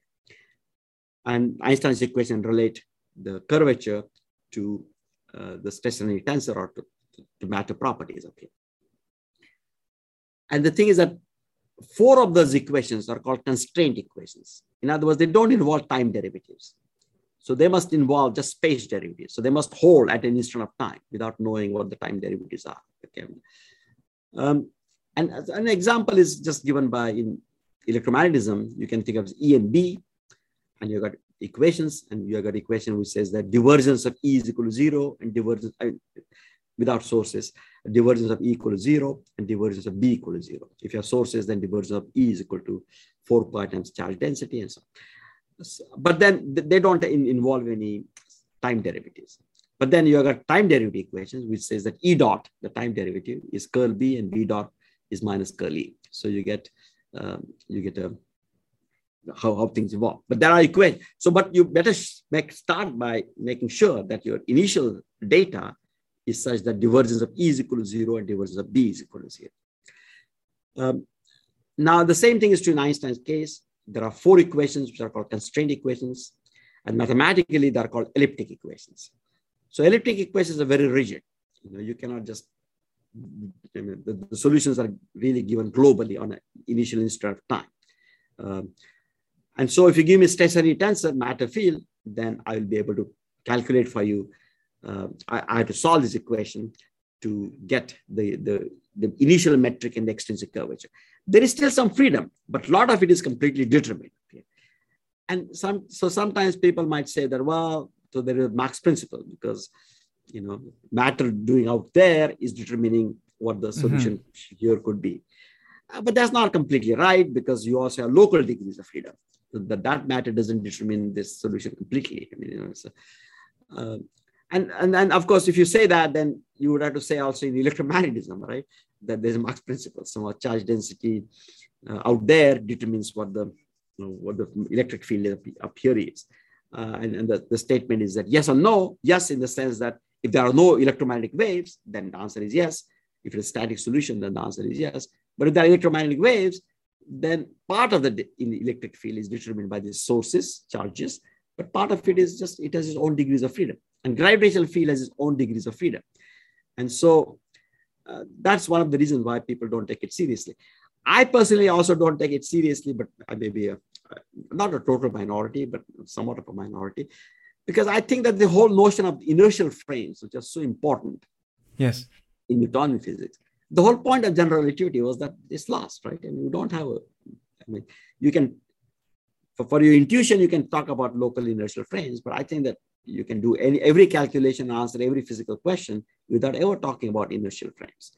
And so this whole impetus that that, that was there about you know, what how do you know that you are inertial frame or you're not? Yeah. Uh, I mean, since you're talking about undergraduates, I mean, the, I mean, you know, when you teach this elementary course, uh, there's always smart, I, I feel that some smart undergraduate should ask this question, right? He said, wait a minute, you calculated the motion of the moon around the earth, saying that, well, I mean, the earth center of mass, I mean, it's, it's, it's, an inertial frame, and in that I applied Newton's laws, and I solved it. But then Earth's frame was inertial, fine. But then when you talk about Earth's motion around sun, then you say sun's frame is inertial and Earth is rotating. If Earth is rotating, it could have been inertial frame. So isn't one of your calculations wrong? And to me, at least, I mean, the real answer to this real answer to this question comes from general relativity. That you don't need the notion of inertial frame. You're just calculating geodesics in the, in the two cases. And then there's no problem at all. So I think this whole overemphasis on inertial frame, I, I don't mean it's useless notion. Yes, all, yeah, yeah, sure. On the other hand, it's not essential. It's not something that, you know, on which any, any foundational issue should refer to. So, so that, that is the point about Mach's principle. Okay, so let's get to black holes. What does loop quantum gravity say about singularities and black holes? It would also be great if you could outline what a singularity is and why there are problems or some people think there are issues with the concept of them. Yeah. So actually singularities in general relativity or any theory are really arise because you start with some initial data which is completely regular and you evolve it using field equations. And it may turn out that the field equations say that in fact, after a finite time, the fields become infinite. And if the field becomes infinite, you cannot evolve any further. Right? And then you're stuck. I mean, you just have no, no, no. So it's like the theory fails there. The theory comes to an end there. Now, something like that may happen in other theories, but one might just say that, well, it's not so bad because after all, maybe I just need to tweak something and for that particular theory. I mean, I, I still have space time. And, you know, I, I, can ask the question about evolving and such thing. But in general relativity, the space-time itself is defined by this evolution. So if the field becomes singular, the curvature diverges somewhere, then space-time itself comes to an end. So it's not just that particular initial data led to a problem, but in that space-time, everything ends. Maxwell field ends, quark ends, everything ends there. So that's why singularities of general relativity, particularly the ones which are so-called space-like singularities, where everything else, so to say, are kind of, to some people, troubling. To some people, like me, they're gates to physics beyond Einstein. So there are opportunities. I mean, they're not that. I mean, this is very good for me. Um, so historically, what happened was the following. So I think this is important for people to know that historically people started by um, uh, with cosmology, right? Namely, the, no, Friedmann solution, the, the, initial singularity. So the universe is starting with the singularity up here. After Hubble's discovery, and it, by the way, it is really um, um, uh, Lemaitre who understood the physics of it completely, the, the, the Hubble's observation of what it meant and so on and so forth. And that's why the Hubble law was renamed Hubble-Lemaitre law recently by the astronomers. Um, so th there was actually this initial singularity, right? And that means that if we evolve back in time, space-time comes to an end. And so there was an absolute beginning. And this was a issue about you know big contention and there were uh, people were thinking both ways right maybe some people thought that well this is good because that means that you know the biblical notion of universe starting at a finite time is, is, is, is reinforced by science. And if you would like to, I mean, again, a very interesting anecdote here is that George Gamow, who was one of the leading physicists at that time, who was working on nucleosynthesis and the notion of Big Bang really became more established with nucleosynthesis, that there must have been a very hot phase of the early universe in which heavy elements were cooked because somehow when you look at the abundance of um, uh, lithium, helium, and that somehow, and, and see how much of it is produced in stars, uh, that is not really something that could be uh, produced in stars. enough of it could not be produced in stars. There must be some initially uh, there was some other mechanism by which this was produced, and therefore there was a hot initial phase in the universe. So Gamow actually wrote to uh, Pope Pius XIV, I think, um, at that time, and saying that, well, look, you know, there was a hot, hot phase of the universe. Universe was, was also born, and Pope got very excited, and uh, so he next the Vatican has a nice observatory. So the next uh, conference that came, the Pope inaugurated by saying that that isn't it wonderful that science and religion are coming together and so on and so forth. And Lemaitre, who was associated with the observatory, had the chutzpah to go to the Pope and with the, with the with one senior person and convince the Pope that it's best not to mix religion and science and keep the two things completely separately. And the interesting thing is that he was successful because Pope never referred to this again. You know, that was that was very interesting. Anyway, so the singularities are very very important, but people had you know various uh, unease about it. And in the 70s, you know, very British, very prominent British uh, physicists and astronomers uh, came up with this uh, steady state universe theory. You know, Hermann Bondi was work, working on it. Uh, and of course, Fred Hoyle was the main pushing. Uh, Jay Narlikar was a student of his.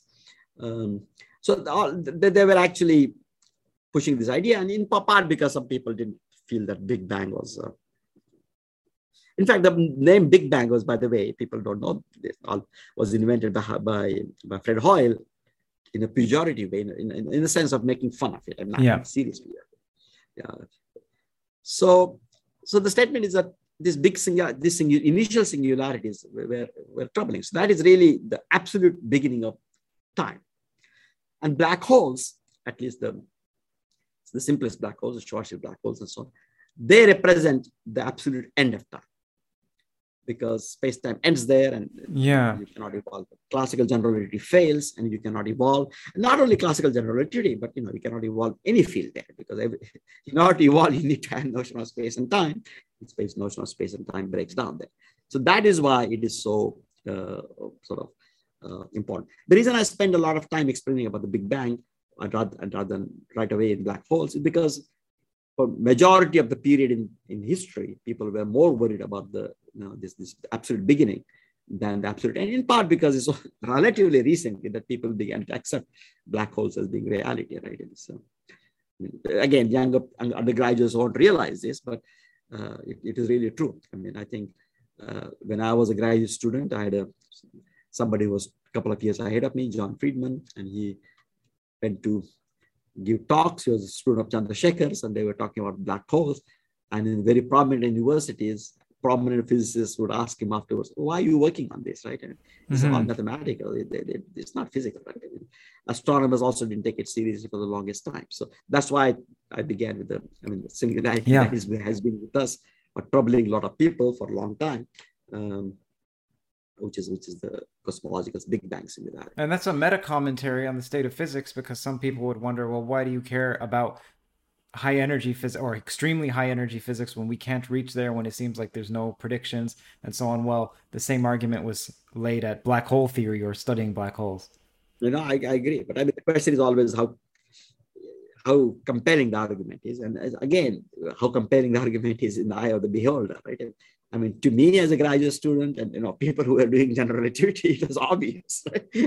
there are a lot of black holes or something that was obvious. I mean, why don't we see them? Well, we don't see them because you know we don't have the techniques. I mean, so we'll see them. I mean, we're, we're, we're, confident about it all. I mean, Chandra was hundred percent confident about it all. Otherwise, he would not have spent ten yeah. years of his life thinking about these things. So, okay, so that's what singularity is. Now, the so the so for the longest time then right people have believed that the singularity is the artifacts of general relativity because we're assuming that einstein's field equations are valid at arbitrary high densities and arbitrary yes. high curvatures now people don't realize this but already in the 50s in one of the editions which i have in one of my papers um, einstein's um, uh, book uh, meaning of relativity, uh, one of the later editions, he has an explicit statement saying one may not assume the, the Big Bang singularity to be physical. I mean, he doesn't call it Big Bang. He says that the initial singularity to be to be. Uh, he says one should not assume that the, the, the big the initial singularity in the mathematical sense to be physical, because one one one may not assume the field equations, which his own equations, uh, at arbitrarily high densities of matter and field. By field, he meant curvature. So Einstein himself had said that, by the way, but I mean, people still took it all very seriously. But I think there's a complete general consensus now that, that there is the um, uh, that this Big Bang is an artifact of pushing general relativity beyond its domain of validity. Ah, I see, I see, I see. Is it correct to say that for the same reason that we can't evolve a black hole forward, and so we say that that's the quote unquote end of space time, is that the same reason why we consider the Big Bang to be the quote unquote beginning in terms of just evolving it backward? We can't. I mean, yeah, in both those cases, I'll qualify in a minute, but that's that's, that's the idea. That's exactly. okay. So, right. Like, no, that's exactly right. Both of those. Things. And I just wanted to say that there is, again, for undergraduates, there is a short video which is called the meaning of the Big Bang or the new meaning of the Big Bang or something like that. It's only short. It's quite short, like 15, 20 minutes, something that's all. And there were about seven of us who were interviewed, you know, including Stephen Hawking and Roger Penrose and and we were interviewed in a completely separate location in our home institutions. And so we did not know who else was being interviewed, what they were saying. And we all had different approaches to quantum gravity and so on. But then all of us say exactly the same thing that Big Bang is not a physical singularity. You know, there's an early hot phase of the universe that everybody agrees with. That is important for nuclear synthesis and so on and so forth. But this, in the inflationary model, for example, this phase comes after the end of inflation. so certainly not before the onset of inflation, not before the Big Bang at all.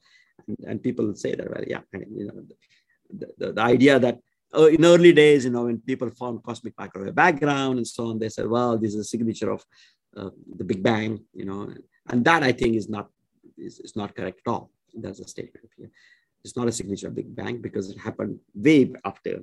I mean, the the hot phase of the universe uh, happened way after way after as in many seconds or many microseconds or what uh, uh, no i think it is not way after it's not that often um, yeah so it is about um, it's fraction of a second but yes, you know, yes. In, in, terms of Planck times way after fraction yes yes yes 10 to 30 Planck times something like that 10 to 28 Planck times something like that so it's in that sense it's way after?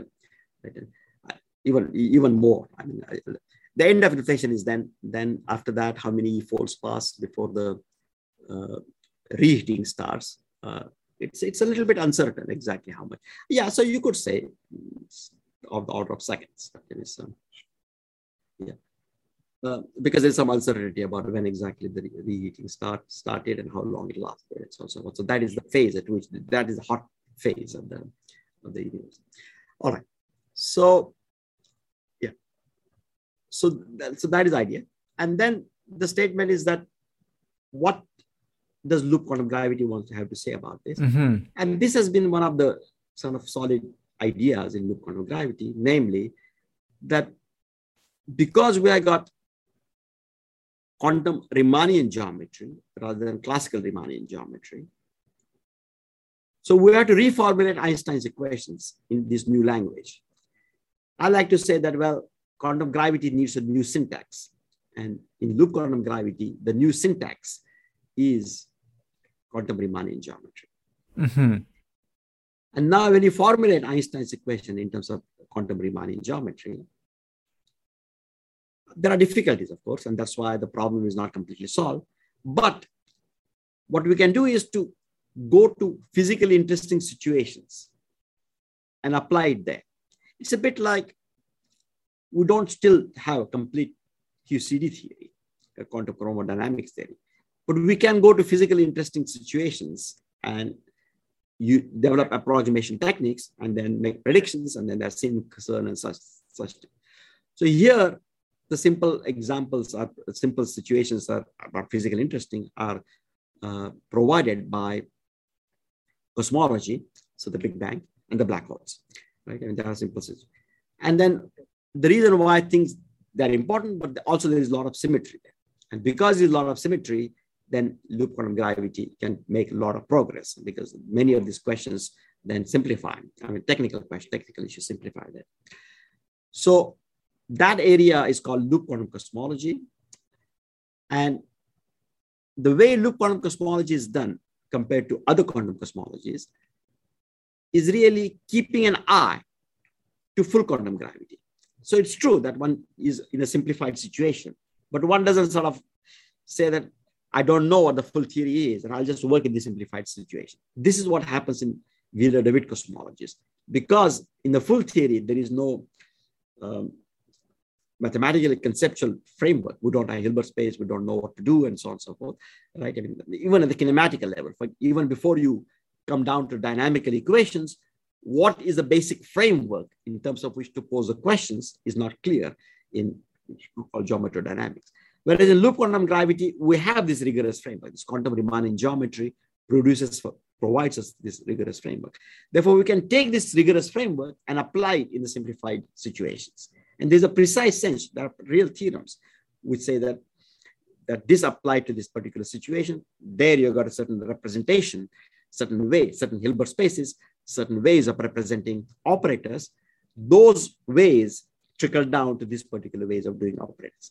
I'm not saying there are no ambiguities, but there are, I mean, there, are theorems which, which tell you what the assumptions are. So they will tell you what the ambiguities will be. But there, there are higher order things. Not, um, and within this, the statement is that um, uh, loop quantum gravity has a very, uh, loop quantum cosmology has a precise mathematical framework.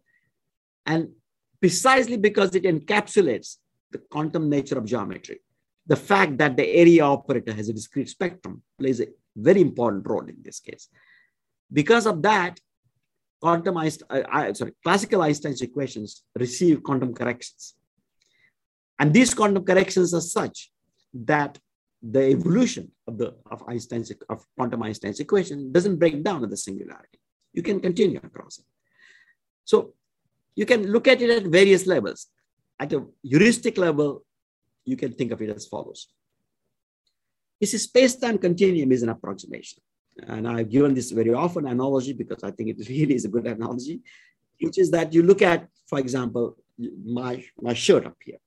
And my shirt up here is really, for all practical purposes, is two-dimensional continuum. You want to see it's continuum. It's clear it's continuum. But you just have to take a magnifying glass and see that it is, is woven by one-dimensional threads. There are constituents. It's not a continuum. It's really is one dimensional. It's not two dimensional. But the threads are packed together so much that it looks like a two dimensional continuum. And the statement is that the same is true with the quantum Riemannian geometry.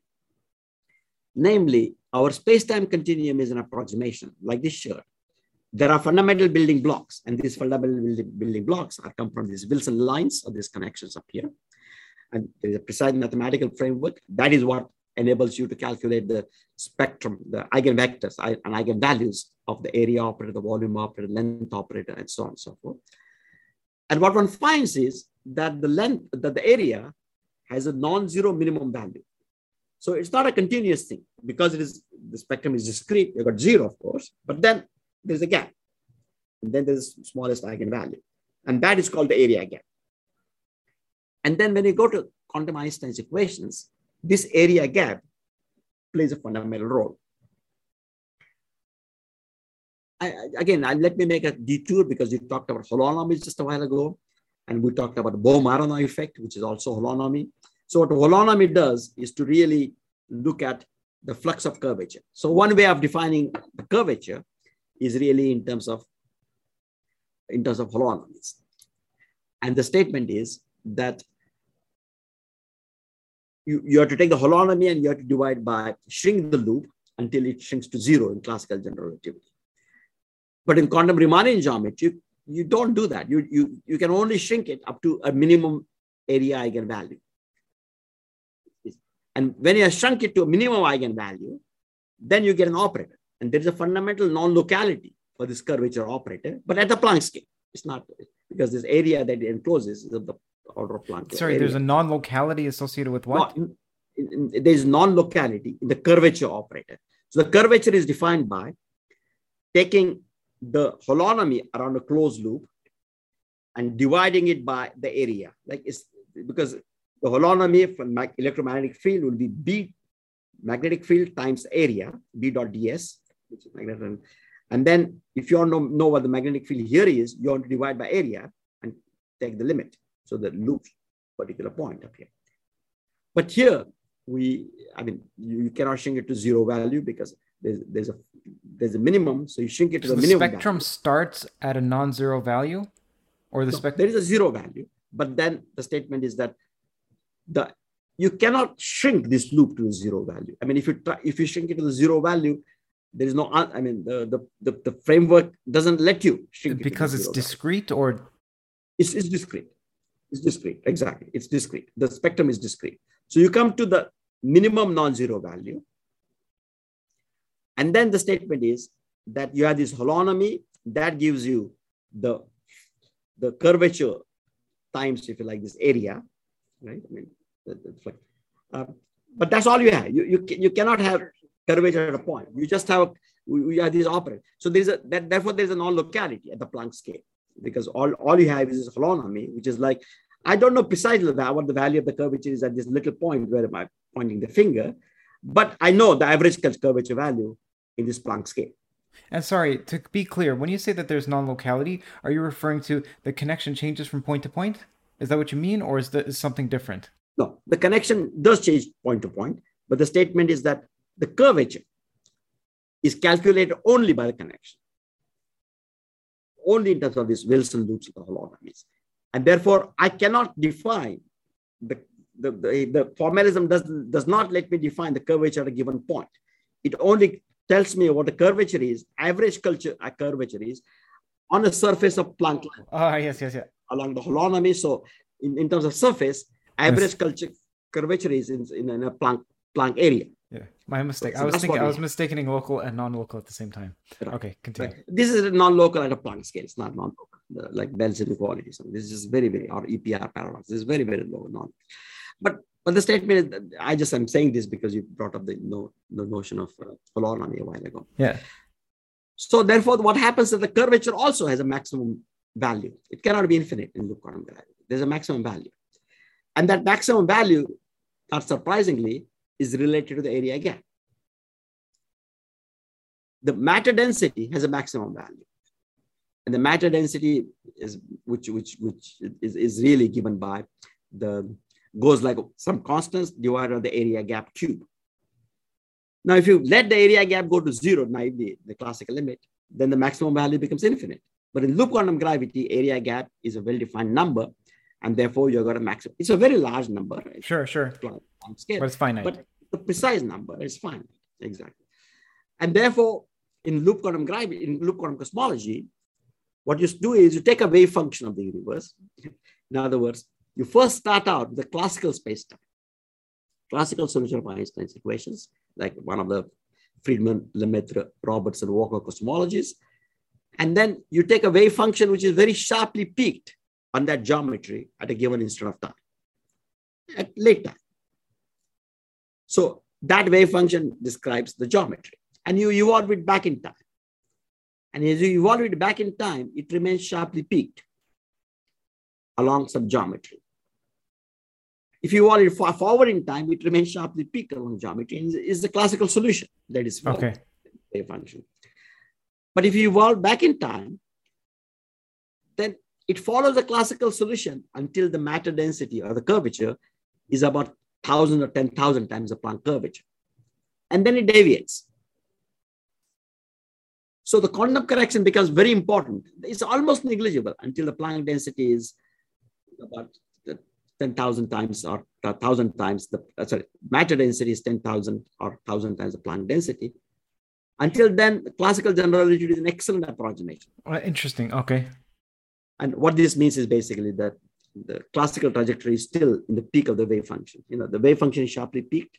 The classical wave trajectory is still is still in that in that wave function. You know, one standard deviation of the wave function.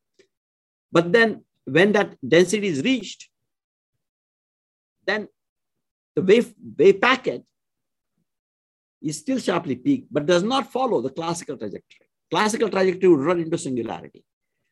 So if I think about singularity as being on the left side here, and the classical trajectory is going into the singularity, right? left side here, and the classical trajectory is going into the singularity, right? It's just your right side. Classical sure. trajectory is running into singularity. What happens that it is approaching, approaching, approaching singularity, and then bounces. It bounces away from the singularity. And again, by the time the curvature becomes 1,000, uh, sorry, 1,000 times, one, one upon 1,000 times the Planck curvature, or density is about one upon 1,000 times Planck density, then classical general relativity, classical general relativity is again a good approximation. So there is a quantum bridge which joins a pre-Big Bang branch of the universe with the post-Big Bang branch of the universe. so that is what is happening. And to me, the big surprise was when I first found it, found this out. I, I didn't believe this, right? You know, I thought that better. Maybe this is very special because we're using very special wave function, special initial conditions. So I was working with two postdocs, um, um, Thomas Pawlowski and Param Singh.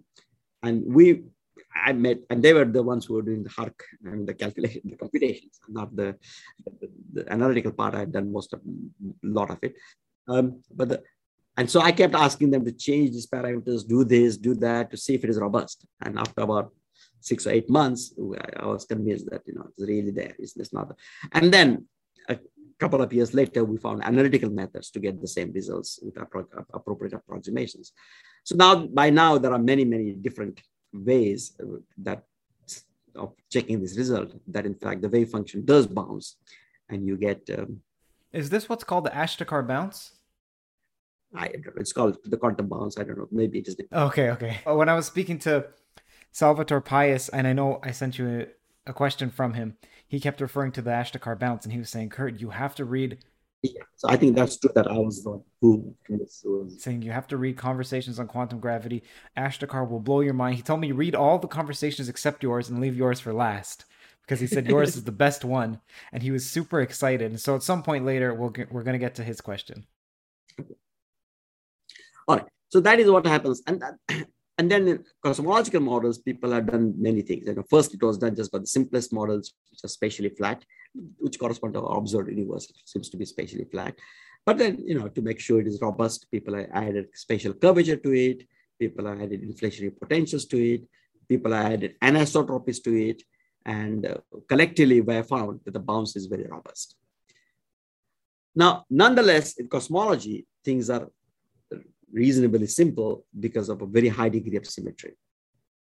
When it comes to black holes, it is the same question, as you say, is the end of the universe and as opposed to the beginning of the universe, for at least for non-rotating black holes. I will talk about rotating black holes just in a minute. Um, so non-rotating black holes, the singularity is again space-like. So it is really like the Big Bang singularity, but it's in the future. Its nature is very different.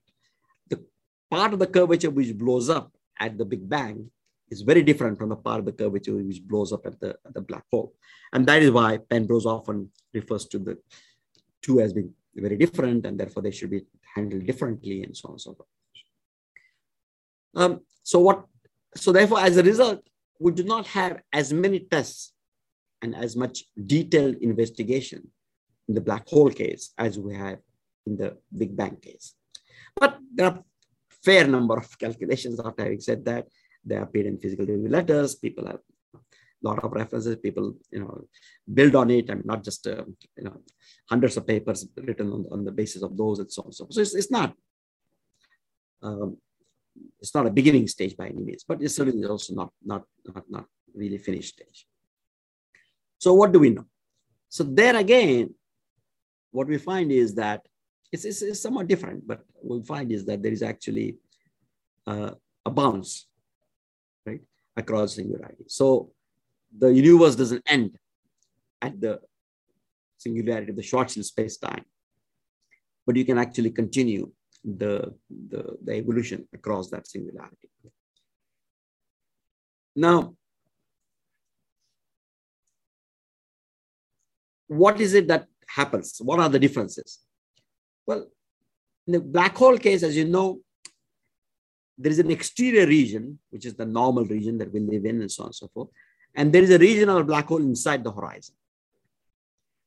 And here what we're doing is to look at the region inside the horizon because the singularity is inside the horizon here.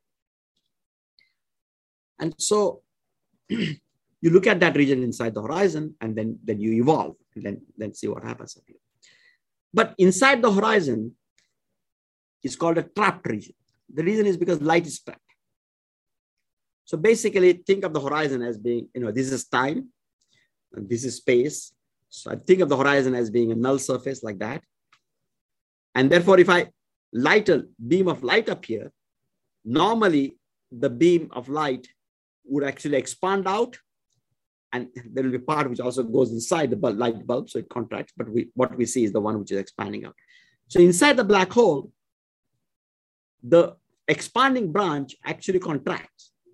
That is why it is called a trapped region. So this expanding, what would be normally a light front which is expanding, is actually contracting and goes into singularity. So inside the horizon, both the quote unquote outgoing branch and then going uh, in, outgoing light front and the ingoing light front, they are both contracting. They're both contracting okay, you know, inside of it. Therefore, that region is called a trap region, where expansion of both light, both uh, outgoing and incoming, is negative because because it's contracting. And what we find is that there is a please. Sorry, when you say contracting, so the way that I'm visualizing it is with ordinary space-time diagrams, and then the cones they're just pointing toward the black hole. There's only cones right. point. Okay. Right. But but once we are inside the black hole, the, the, inside the black hole, okay, already we are inside the black. So, so what you are saying is usually people draw those diagrams when yeah. you're outside. But now where oh, you're inside okay. the black oh, hole, I see, I see. The I see. cones are all sort of the, the cones are pointing just straight into singularity nothing goes out right? because that, that, that region is trapped. So if the singularity is at the top of the page up here, right? I mean, it's, it's, it's in the top of the page, then the statement is that these, if, if I got this, this is a horizon, then light rays coming from here, just go and hit the singularity and that's it. Okay, okay. They never came, they never reach you on the, the horizon. They just, you know. Um, so the, that light front is not expanding out. That light front is actually contracting. Mean, that's, that's the statement. Contracting and goes into the horizon. I mean, so it's area of that light. Normally, if I light light light bulb, spherical light bulb, then the area of the light front is expanding at the speed of light, right? Here, the area of that light front is actually contracting inside, and that is why it's called a trapped region or contracting. Um,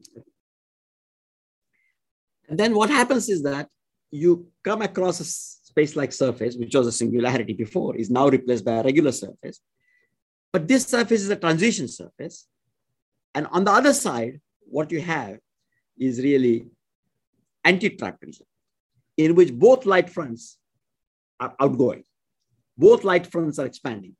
In normal, like in your room and my room, if I were to write a right light, light, you know, strike a match or light light yeah. bulb, a spherical light bulb, then there will be what we see is the outgoing one. But of course, there's light also travels inside, and that, that is just the ingoing one that just goes, goes to there.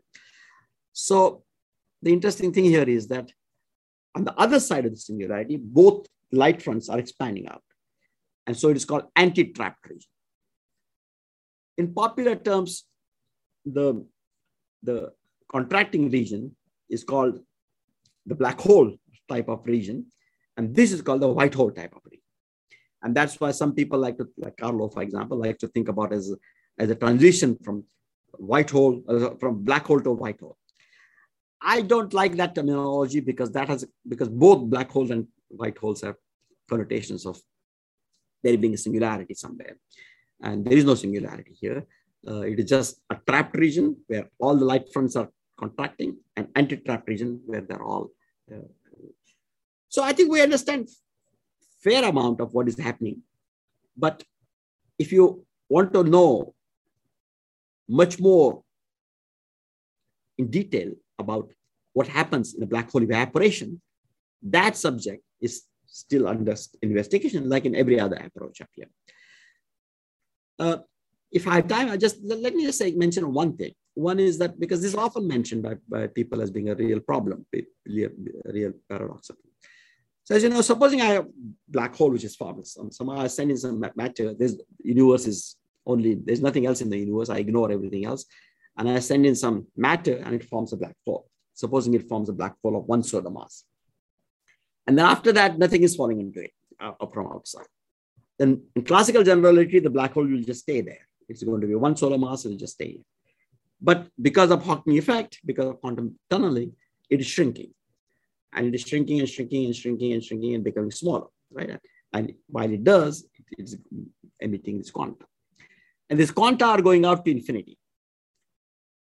And the big question is really the following, that this outgoing quanta look like they're in a thermal state, which is a mixed state. It's not a pure state. Why is it not a pure state? Because these particles, these quanta, are created in pairs. One particle goes out to infinity, and its partner particle falls into the into the black hole up here. Now, if it falls in the black hole, the two are correlated, and therefore you're losing correlations. Ah, if you just look okay. at infinity, you're not seeing what is happening inside. So you're losing correlations, and that is why you've got a mixed state up here. Uh, so it's, it's like an ordinary quantum mechanics, except that is happening in black holes. You're only seeing part of the system, and therefore. Just as an aside for people, the difference between pure and mixed is. So a pure state is represented by kind of a, uh, uh, by a by a wave function, if you like, right? or by by a element of a Hilbert space, either a vector or a ray in a Hilbert space. Whereas a mixed state is represented by uh, itself, state itself is represented by an operator. So basically, it is like uh, an operator in which I got just, say, for example, if I just have spin up and spin down, then I'm going to have a bra, which is spin up, bra, which is spin up, and then some probability density plus bra, which is spin down, bra, which is some probability density, uh, or, or rather spin up, spin down, spin down, spin up, and some probability densities up here. So it is a it is a state which you cannot write as just a, a, a um, straightforward ket or straightforward yes. wave function. And it is sort of basically saying that the state has kind of two subsystems, and one is and they're correlated.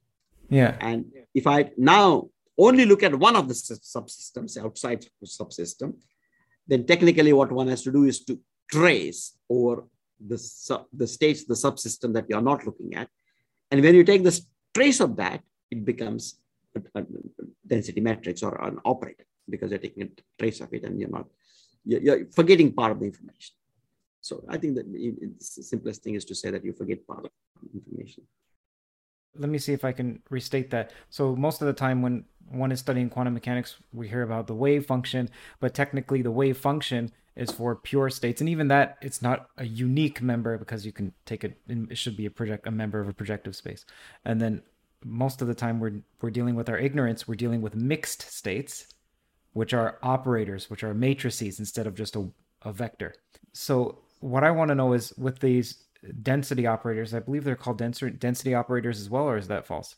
Yeah, but I think it's uh, much, back, much before. I, I, don't know the history, but days of quantum mechanics they're called. Well, whatever, it doesn't matter. So with these mixed states, do they arise only from our ignorance from looking on the outside and coarse graining, or is there is there something inherent about the system that makes it mixed in some way? Right. No, I, no, I think that in, in, the context of quantum mechanics, it is uh, in the context of black hole evaporation, it is our ignorance. That, but it is fundamental ignorance because the other particles gone inside the black hole, so inside the horizon, and so uh, so it's uh, a, fundamental ignorance. Okay, but I mean, you could consider. Yeah, please go ahead. Okay, so and then when on the outside of the black hole, there's these virtual pairs, and then one of them happens to go inside, and the other one escapes. So then, does that mean equal amounts of matter and antimatter are coming out of the black hole? And is that okay? That somehow doesn't violate some law because matter is what fell in, but then sometimes antimatter is what comes out? Yeah. So the statement is that um, if, for example, you've got a charged black hole, then there will be preferentially, pre- there will be preference of such charge negative. Then there will be more negative particles will come out, but also positive charged particles will also come out. Come out. Okay, this uh, the black hole. Now the black hole is shrinking, and we understand. So yep. the black hole is shrinking up here, and then the statement is that um, we're looking at. Uh,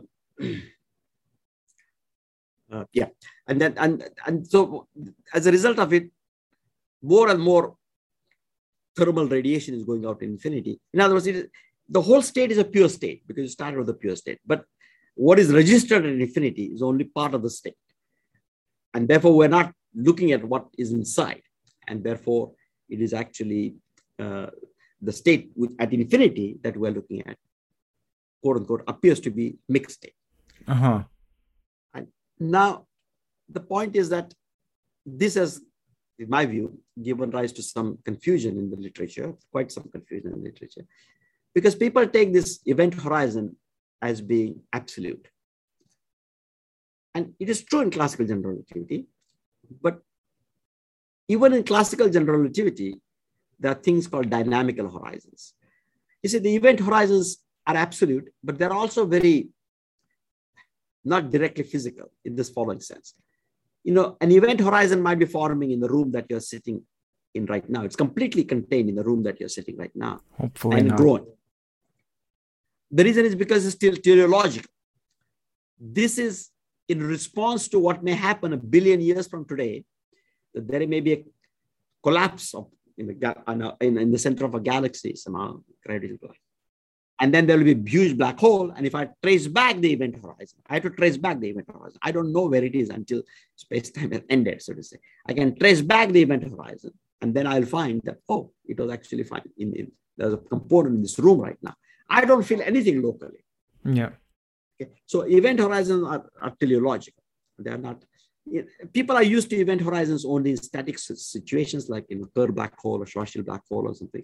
They don't think too much about the dynamical situations. I mean, I'm simplifying, but I mean, a lot of people don't think enough in the in the dynamical situation. That, that that's the point. In the dynamical situation, the statement is that event horizons, like what, what I was saying about just now, can, can be very unphysical, can be very ghost-like. But there are notions called local, quasi-local notions. And like in this room, I can tell that there is no uh, quasi-local horizon that in fact were developed here. Uh, my postdocs and I developed these things many years ago. This was in, in the context of um, gravitational waves and black holes and not, not but is now has been used at this, starting from them also in quantum gravity because I was working both, both those areas up here. And so if you take that more seriously, then in fact, there is, isn't such an absolute end that there is no, there's no way for the information to come out. And that you have to couple with the fact that in loop quantum gravity, the singularity is resolved. You see, as long as there is singularity, then the kind of space-time diagram that Stephen Hawking was drawing initially, he changed his mind later, but initially he was drawing, which have an end singularity at the black hole, at the black hole singularity. Even when the black hole evaporates, the space-time still has that singularity. And then that singularity can act as a sink of information. And therefore, you know, if you therefore it can happen that pure you start with a pure state, but you get a mixed state because some information fell into that singularity and it's completely inaccessible. But if in fact singularity is resolved and you don't have this absolute event horizon, then this information can come out at later times. And there is no a priori problem about the information coming out and the S matrix being unitary. Now, the S matrix being unitary is not the same as saying S matrix is identity. We're not saying that what comes out is what goes in. People often, I'm asked these questions even in technical conferences by people who are uh, outside quantum gravity, but they say, well, I don't understand. I mean, how can it be? Supposing I just take Encyclopedia Britannica and I burn it, I lost information. So the point is that no, you're not lost information. Word information is funny, but you're lost information in the sense that those words that were written there, encyclopedia, are lost. But on the other hand, I had a state of the encyclopedia and the fire and everything. And then I had a final state. The final state, there's a lot of radiation that came on something, etc. And both those states are pure states, ultimately. And because they are pure states, I could, information is not lost in the sense that there's a unitary transformation which will bring me back. I mean, in practice, it is hopeless, right? So, so that is basically the statement up here that there's no, you can have a very complicated, I mean, when you smash particles in CERN, yeah and then you get something else. And obviously, what you get out is completely different from what you what you started out with. But information is not lost in the sense that the S matrix is still unitary. So that that's the point. Okay, so I think that you know S matrix, I we believe in loop quantum gravity, and most of us believe in loop quantum gravity is unitary. Carlo and Rovelli and his group and I and, and my postdoc so I have been working on parallel lines. Most of the time we have exactly we are in agreement, but we're not in agreement on everything because there are open issues that we you know we don't know which way it is going to go. And of course, with open issues, you always have prejudices about what is likely to happen because that's where you put more energy. And so there's, there are differences, but on the other hand, overall picture that I just mentioned so far is common to many people working in loop modularity. So we believe the information is not, not really lost. There's another issue that is very interesting that your, your audience might be quite interested, which is the following, which is a restricted form of information loss. So, so let's not worry about singularity. You know, I told you about singularity and you know, things can come out and people might say, well, I don't know if singularity is resolved, etc. Let's not worry about it. There is still a problem, quote unquote, potential uh, at the early stages. So supposing I take a solar mass black hole and I let it evaporate till it becomes a lunar mass. So it is about a millionth of its mass now from what it is. But still it's a macroscopic object, is lunar mass black hole up here, right? So people have argued that even in this process, some semi-classical considerations are not going to be valid. And something drastic could happen. And these people were claiming things like that means that even outside the event horizon of astrophysical black holes, quantum effects would be important and there would be change of picture of understanding what, what is happening altogether.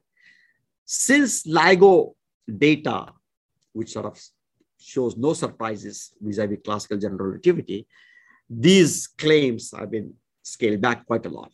The, or these ideas have been scaled back quite a lot that astrophysical black holes would, be, would, would encounter real problems. That has been scaled back quite a lot. Uh, but nonetheless, people ask the following question. Supposing I go from solar mass to lunar mass. This process, by the way, is very slow. Yes, right. It right. takes, you know, 10 to the 76 years of this. Sure. Uh, universe is only you know, a billion years, so I mean 14 billion years. So it's, it's, it's huge compared to the life history of the universe up here. But still, the statement is that what is happening? So during this 10 to the 76 years, basically the solar mass has become millionth of a solar mass. So most of the solar mass, right? Solar mass minus a millionth of it has been radiated away. And its partner modes are all in here. So there's a huge number of partner modes. There's a huge amount of what? Sorry? A partner modes, the modes which are gone away, the modes of the of the field, like okay, uh, the radiation which goes out. People call it modes, modes of the field. Yeah. So this part, these modes have gone away, uh, gone to infinity, and their partners, you might call them particles. People don't use the word particle because in quantum fields in curved space time, the notion of particle is not so sharply defined. So people talk about modes rather than particles. Uh, but the, the statement is that this there's modes, it's particles, that they're gone away and their partners on the side. And so a huge number of correlations is lost, right? Because it's, it's almost the same as the mass of the sun, right? It's mass of the sun minus uh, one minus one millionth of And so there's a huge number of these modes lost. But by now, the, the radius of the horizon has shrunk. And how much has it shrunk? Well, it is as shrunk as much as the Schwarzschild radius of a lunar mass black hole. Now, how much is it? Roughly, it is a millimeter. So people say, well, wait a minute, I got this little thing with a millimeter sized thing, right? And how can it hold so many modes? These modes, the partner modes are all here, and there's just no way it can hold all these all these little modes. And, and, and there's more sophisticated arguments, but that's the basic argument up here. And, and therefore, there's something, some semi-classical considerations must go wrong way before the, the solar mass black hole has shrunk to a lunar mass. That is the argument that is. But then when we look at more detail, first of all, not taking the event horizon so seriously, but looking at these quasi-local horizons that I mentioned before. And we look at the back reaction, right? In other words, this, there is over 10 to 76 years, you know, almost the whole solar mass of black hole, solar mass of black hole minus a millionth has fallen in it. So of course that is going to change the geometry inside. It's not going to be the same geometry as before. And so the question is, what is happening to the geometry dynamically, right? I mean, how is it changing? And what we find is, again, this is done independently by several people, the same conclusions, that what happens is that if you look at a space-like surface, constant time surface, inside the horizon of a black hole, so it is anchored on the horizon, uh, and therefore it has a kind of a two sphere here on the, on the horizon, right? I mean, a, a two-dimensional sphere up here. And then inside the, the it's, it's like a tube, right? It goes inside. The, the space-like surface looks like a tube up here. Now, in the beginning, the tube has a Schwarzschild radius of, of a solar mass black hole. So it's about a kilometer radius. And, and the length up here is also kilometer, kilometers, roughly comparable. It's, I mean, it's not, not much difference. But in this 10 to 76 years, the, the aperture of the black hole, the, the portion from which it sort of communicates with the outer world, which ends on this quasi-local horizon, that shrinks. And that has shrunk to a millimeter now. But what happened to this tube? Amazingly, this tube gets longer and longer and longer and longer and longer. You say, yeah, but how much?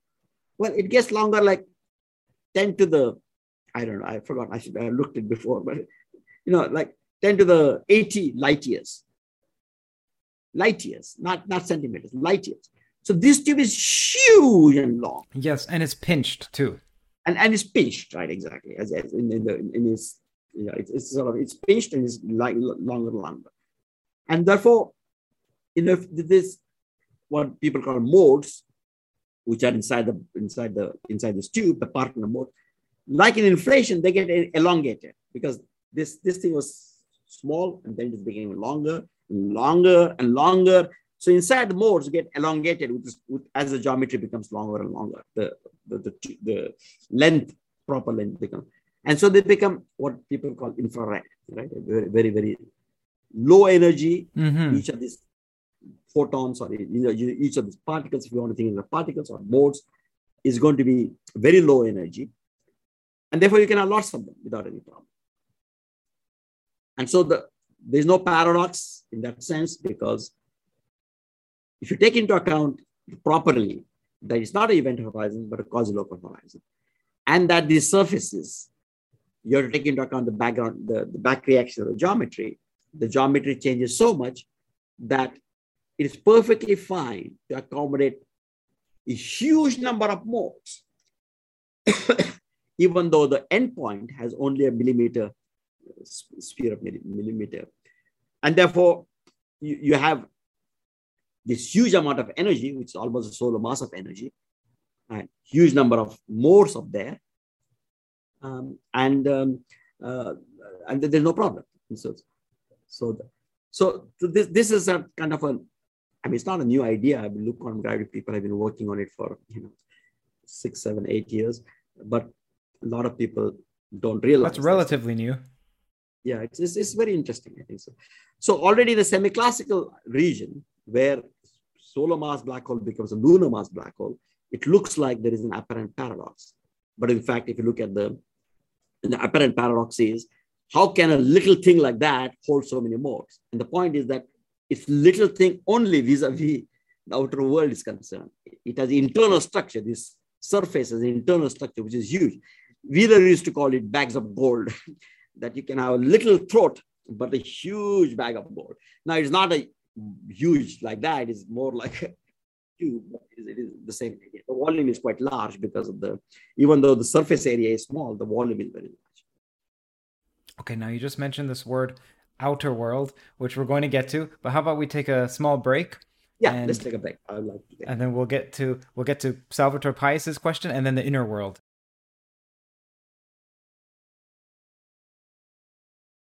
Professor, I have a question about ADM decomposition, where one assumes global hyperbolicity to form a, a Cauchy surface and so on. And I'm curious, is that a reasonable assumption that this can always be done, or does that reject a certain class of solutions to general relative to Einstein's equations? Hear that sound?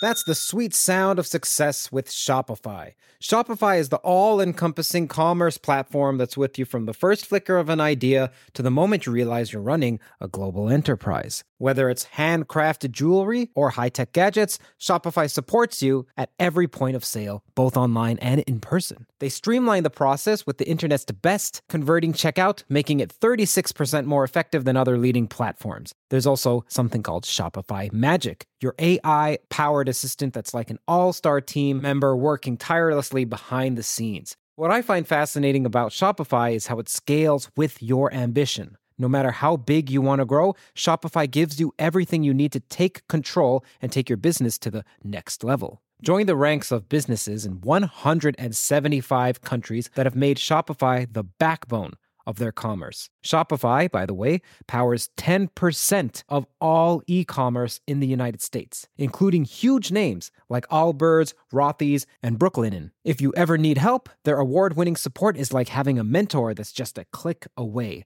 Now, are you ready to start your own success story? Sign up for a $1 per month trial period at shopify.com slash theories, all lowercase. Go to shopify.com slash theories now to grow your business no matter what stage you're in. Shopify.com slash theories.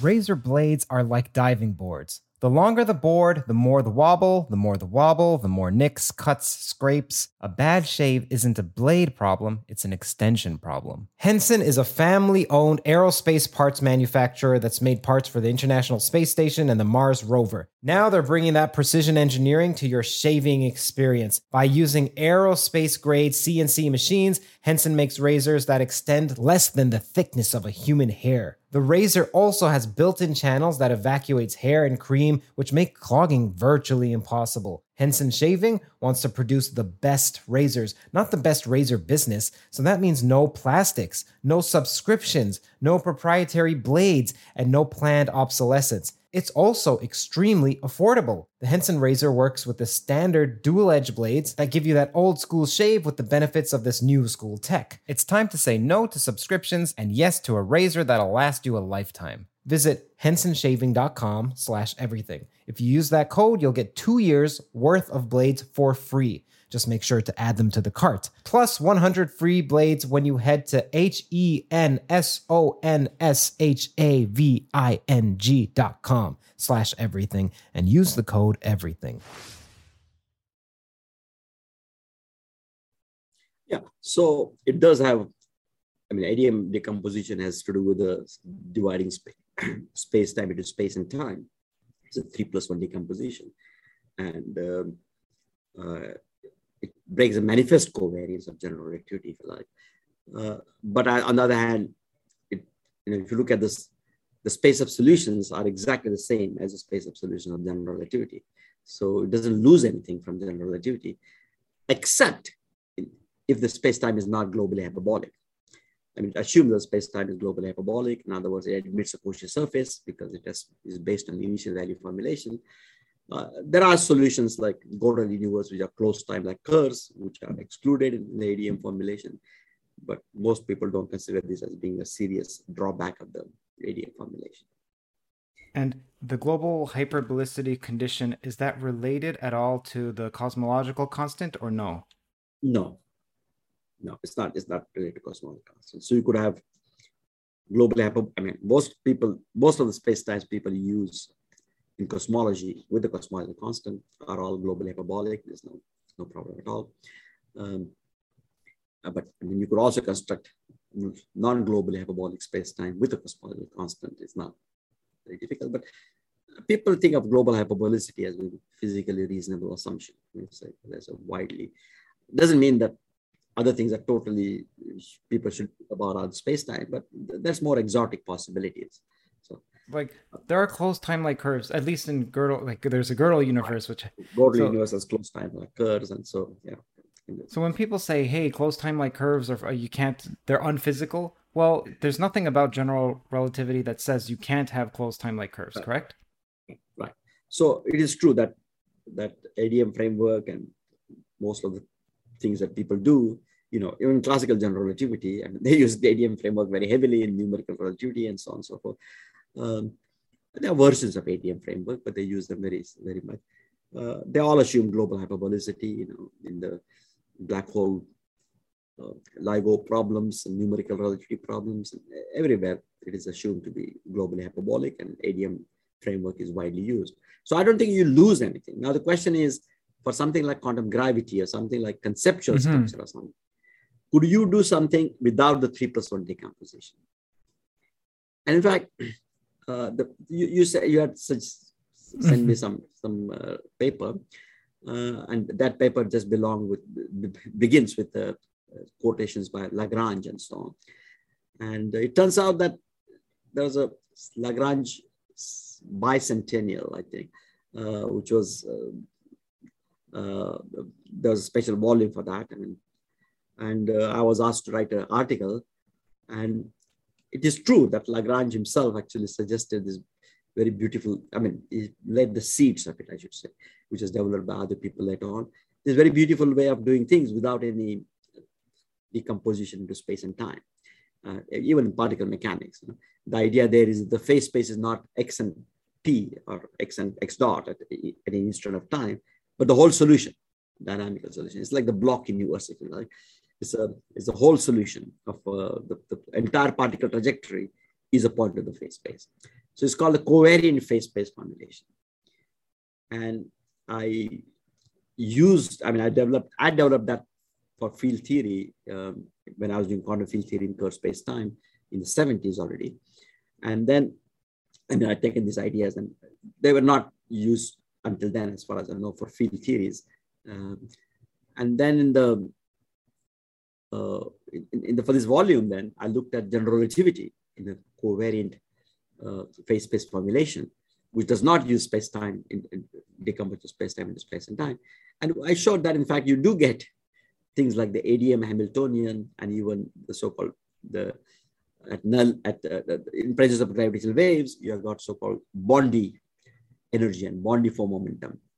Just like you have got ADM, Arnowitt and Misner energy and uh, three momentum, you also have the same quantities at uh, in presence of radiation, which actually decrease in time because the gravitational waves uh, go away. ADM four momentum is conserved because it includes everything. Um, so we, we recovered all those things using covariant phase space formulation without any 3 plus 1 decomposition. So it's possible. And I was at time, at some time quite interested in thinking that whole quantum theory could be done with a covariant phase space. But then as time went on, I realized that no, that's not really possible because basically what quantum theory does, for example, in quantum tunneling, is precisely allow certain, effectively is allowing trajectories which are not classically allowed, right? They're classically forbidden. There's something which is alpha particle inside the nucleus can actually come out. Classically, it could not do that. There is a probability that comes out, but classically, there is no dynamical trajectory classically. The potential is such that there's no dynamical trajectory that will allow you for the alpha particle classical dynamical trajectory to leave the nucleus and come out. I, or if you like, you know, quantum mechanically, there is a probability that a stone on the ground could spontaneously come and break my window up here. And so it's very minute probability. Um, but, but there's a probability that that could happen. Classically, it cannot happen. There's no class dynamical trajectory. There's a kinematical trajectory. So that's why Feynman developed the sum over histories approach, in which he allowed kinematical trajectories, which are not necessarily dynamical. For those interested in hearing more about the Gödel universe, visit the link in the description, as some physicists have animated it, as well as they give more of an explanation as to what the Gödel metric is and its consequences. So the point is that all of quantum physics cannot be captured by if you restrict yourself from the beginning to the space of classical solutions. And the covariant phase space is the space of classical solutions. It is isomorphic with the standard phase space, which is X and P phase space, because if you give me an X and P, I get a unique dynamical trajectory. So the covariant phase space is like the canonical phase. I mean, mathematically is equivalent or something. But as far as quantum theory is concerned, I, I felt that I do, I still today feel that it's not possible to use base quantum, quantum theory, uh, starting with the cl classical uh, point of departure being the covariant uh, phase space. I think you have to use, uh, if you want to use a phase space, you, you do need to use a canonical phase space. Then you have these wave functions of x only, they are not wave function of classical trajectories, space of classical trajectories up here. Um, and so I think that there is classically you can avoid three plus one splitting. You can construct a covariant phase space, but it's not very useful for quantization, I believe. Did I answer the question? Yeah, yeah, and and briefly, you mentioned okay for people who are wondering what's the context, what the heck is this paper I referred to?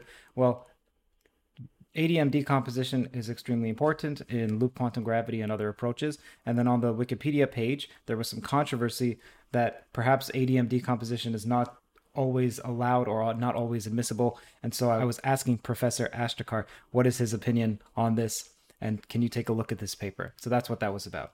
Okay, now you also mentioned Feynman's uh, sum overall paths. And as far as I know, in loop quantum gravity, there's a there's something similar where we sum over graphs, but it's not like we sum over all possible graphs. So you place some conditions on the graphs, and I'm curious. So are those conditions you feel like justified, or eventually you want to get to some approach where you sum over quote unquote all graphs? No, you sum over all kinematically kinematically possible graphs. But the difference in loop quantum gravity is that, uh, which is conceptually quite interesting difference, that one is not looking at summing or classical trajectories. In other words, because the classical trajectories would be, this is important, classical trajectories would be classical four geometries, all possible classical four geometries. Here, what one is doing is one is summing over trajectories which are in quantum Riemannian geometry right, from the beginning. So they are not smooth metrics, but there are these two complexes with, uh, with some data on them, colors two complexes, as one says it. But it is all possible. I mean, the I see. goal is all possible. In practice, of course, you know, you do approximation just like what one does in quantum field theory and in, in, in ordinary way. So therefore, it's not completely right to say that in loop quantum gravity, one uses ADM uh, framework, starts with ADM. It's true that some people do that, but it's not yeah. necessary to start with the ADM framework, uh, particularly in spin foams, but even in canonical picture, right? I mean, people you can say ADM like framework, which, in which there is three plus one decomposition. So that, that is fair. That, because uh, it, what people use is the, is the framework that I gave, and then people modify it, right? Which, which is based on connections and not metrics.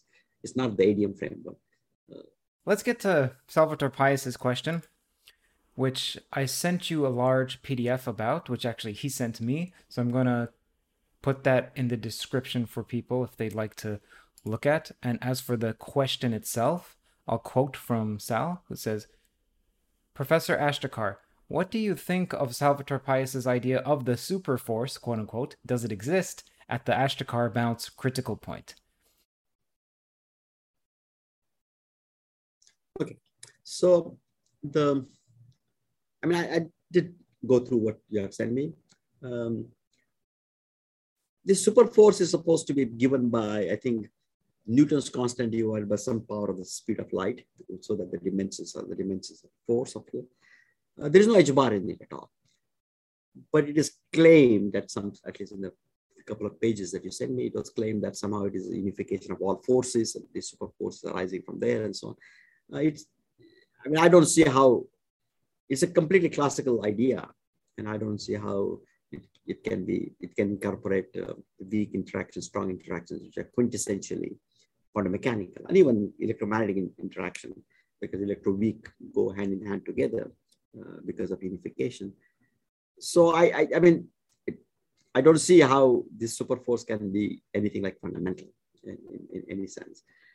Uh, as far as the quantum bounce is concerned, it is true that, I mean, as I was saying before, I was myself surprised that for the longest time, uh, until you know the density becomes thousands or ten thousand of Planck density, um, classical picture is perfectly fine. And then suddenly, this new quantum effects take into picture. And in heuristic terms, one often says that gravitational force is normally attractive, but then suddenly this quantum effect becomes the quantum corrections become they are always repulsive, but they're completely yes, yes, yes. and they suddenly dominate in this Planck regime and then overwhelm the classical gravitational attraction. That's what people say. That, that's what I say or other people say. I, I should say that this is, is one of those things in which people in physics uh, literature, I mean, advanced physics people or graduate students, they understand what I what, what it is meant. I mean, there is no such thing as gravitational force already in classical general relativity, right? I mean, it's a manifestation yeah. of curvature. But I mean, this is a way of just shorthand way of talking about uh, about the bounce. Uh, so I just want to make sure that that is also true. That there is force is not a fundamental concept either in classical general relativity or in quantum or, or in quantum cosmology or quantum gravity uh, what we have is Lagrangians and Newtonians and propagators and so on and so on. And also, when a physicist uses the word force, now at least in high energy, they generally mean interactions. They don't mean F equals ma. Yeah, exactly right. Exactly. Here it's really the interaction. But I think that the word force should not be used because it terribly confuses people. I agree, but on the other hand, it's sort of just English language to say that well, well, it this classical interaction dominates for a long time and then quantum interaction just takes over. It just doesn't communicate yes, i understand so that's a shorthand but it's uh, it's not it's just a shorthand. Yeah. Now briefly before we get to string theory and the comparison between loop and string loop qg and string uh, talking about the big bang we didn't get to what occurred before the big bang. So it depends on basically what one is doing in all these models is when it's starting at a given instant of time, as I said, I mean, the post Big Bang in our branch of the universe, where the universe away from a Planck regime so that you can trust classical general relativity, take a wave function which is sharply peaked and then you're evolving it back. So if in fact in this post Big Bang picture, what you have is a is, is a classical solution that your wave function is peaked at is the uh, spatially flat Friedmann, Lemaitre, Robertson, Walker universe. Then what happens is that after the bounce, uh, it, joins on to another spatially flat uh, universe, just goes back. It's not necessarily symmetric. It depends on the initial state up here. It's not time symmetric always. You know. It can be time symmetric, but doesn't have to be time symmetric. Depends on the state that you have chosen up here, which, because the, there are many sharply peaked states that you can choose. Okay. Um, but still, it's basically on the other side, there's another large spatially flat universe. If on the other hand, and, and also if you started out with the, what is called open universes, where the, there is spatial curvature, it's not spatially flat, but the spatial curvature is negative. Then in the open universes, it turns out that um, uh, there's again a, a, branch, which is, uh, you know, in, in the past, like in the spatially flat case. But if you started out with a what is called space positively curved uh, spaces, space sections, which is going to be a three sphere. So topology is that of a three-dimensional sphere instead of a R, three R3 instead of a Euclidean space. Then you get classical relativity says that well, you start with the Big Bang, the universe will actually expand out, and then there will be a recollapse, and there is a big crunch. Okay? So in this case, what happens is you start with a big bang. I mean, the general relativity says that. So now here, if you start in the middle and you go back, then again, you get a universe which is again spatially closed. So again, three-sphere topology goes on the other side. But then that universe is going to go, and then there's going to be a big crunch singularity, classically. But quantum mechanically, there's a big bounce. So there are there is an infinite sequence of these big bounces and big. Oh, there's an infinite sequence of them. Okay, so let, let me just restate this because I want to make sure that the profundity of this isn't lost. So if we rewind our universe back, we get to the Big Bang, and then the claim here is that a possibility is that prior to the Big Bang was another universe that from its perspective was crunching to a big bang which produced ours because there's this bounce that occurs once you get to what's what we think of as the singularity Okay, that, and that's under the loop quantum cosmology model.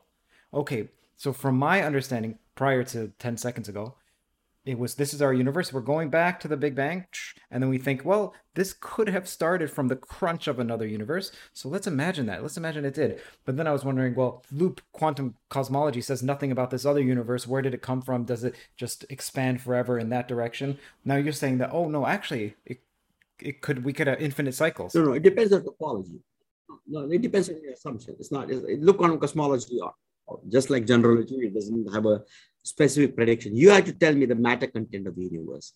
So, so if the classical general relativity, you have um, what is called critical matter density. If the matter density in the universe is less than some amount, then the universe will be what they call spatially open. If it is exactly the critical density, then it is spatially flat.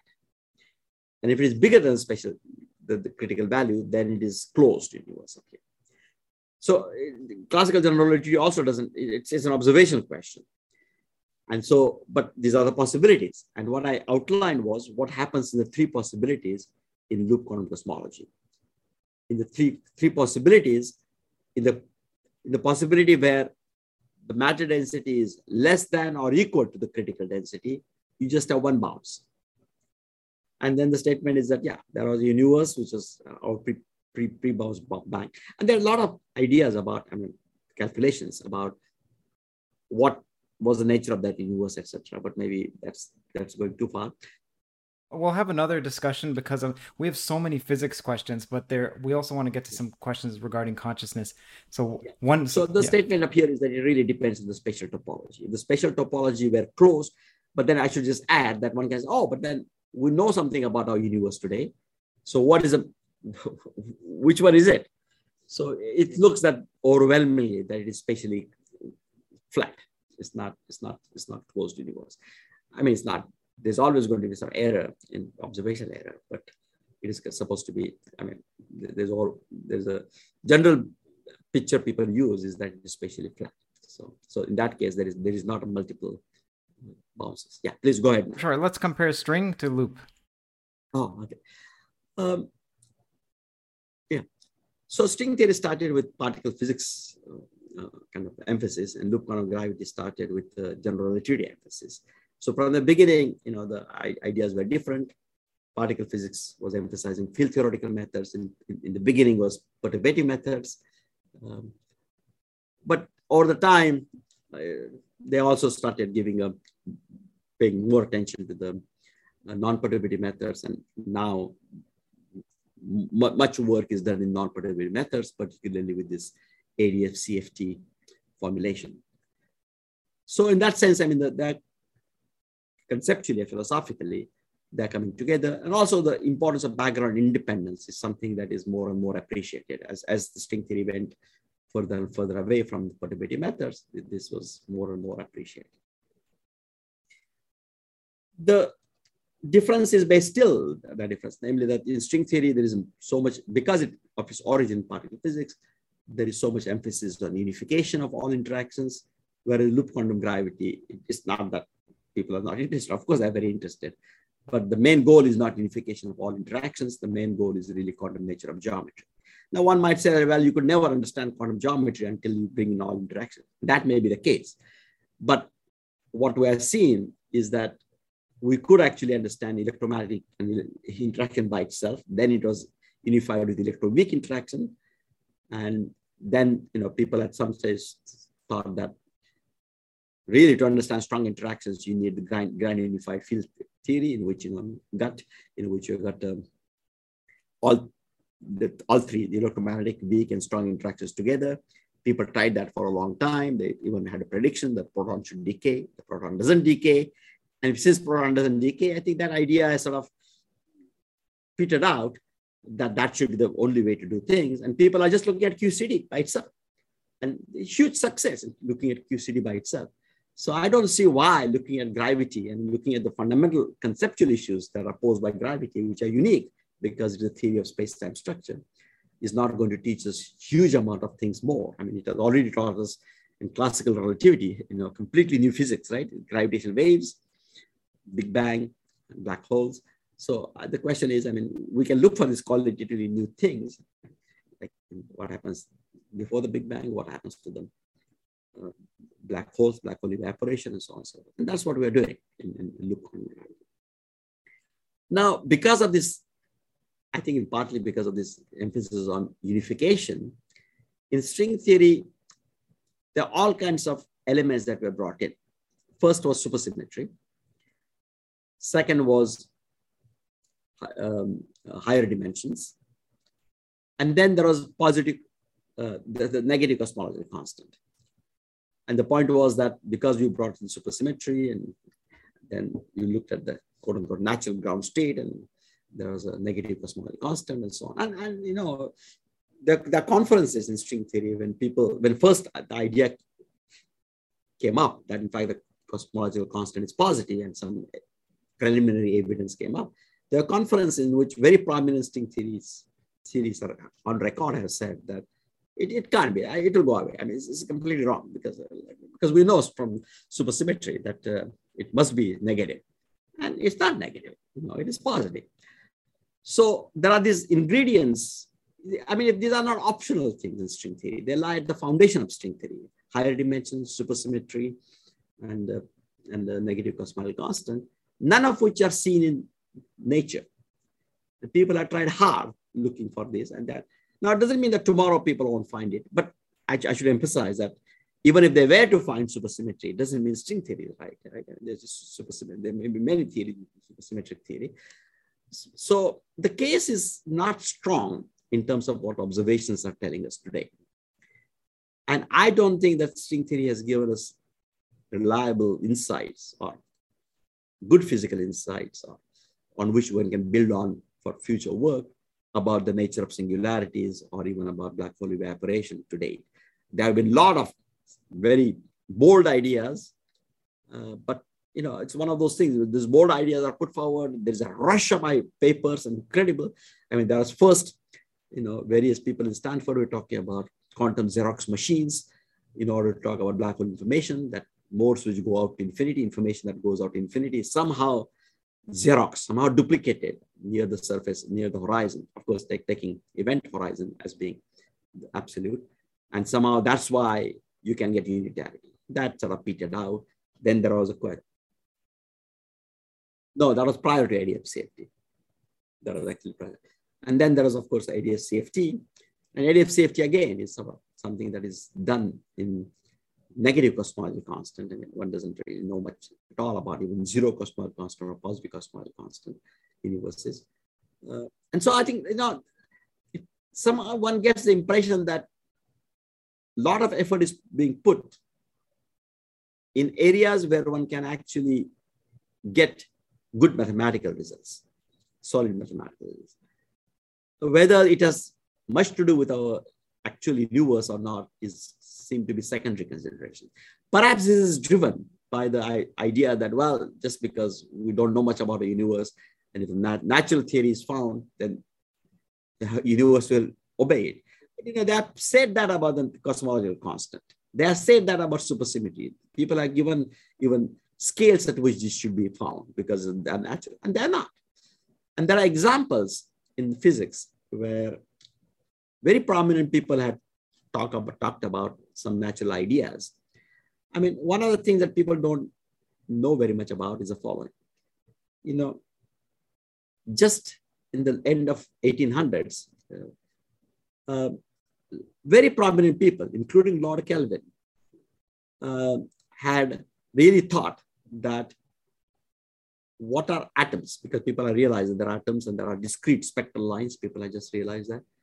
And their idea was that atoms are really vortices in ether because they believe in ether. And atoms are vortices in ether. And now, what is it? So they thought, well, hydrogen atom seems to be the simplest atom. So it is a, it's a circle. It's, it's a circle. Then if you got a next atom that you knew was the helium atom. And the helium atom they thought was a trefoil knot. It's one of those things. It's, it's, a, it's a knot in the knot theory. The simplest, beautiful knot. People use that those knots and on the boats and things like that. So there's a trefoil knot. And then more and more complex atoms would become more and more complicated, knotted structures of ether. So there are ether, some lines in ether, which are bent and which are knotted together. and they become the atoms. And these knots are vibrating. And that's why we see the spectrum. And these are very prominent people. We're, we're saying that. I mean, I just gave That's you an one. extremely creative idea. name. I'm wondering how the Extremely heck do you come up with that? absolutely creative idea. And they, they thought, that, and then they convinced a Scottish mathematician, Tait, to think about knots. In, the, in that knot theory was not existing. Yeah. Uh huh. And knot theory was born out of this. Ah, I didn't know that. The whole thing started because they thought that, that atoms are knots in ether.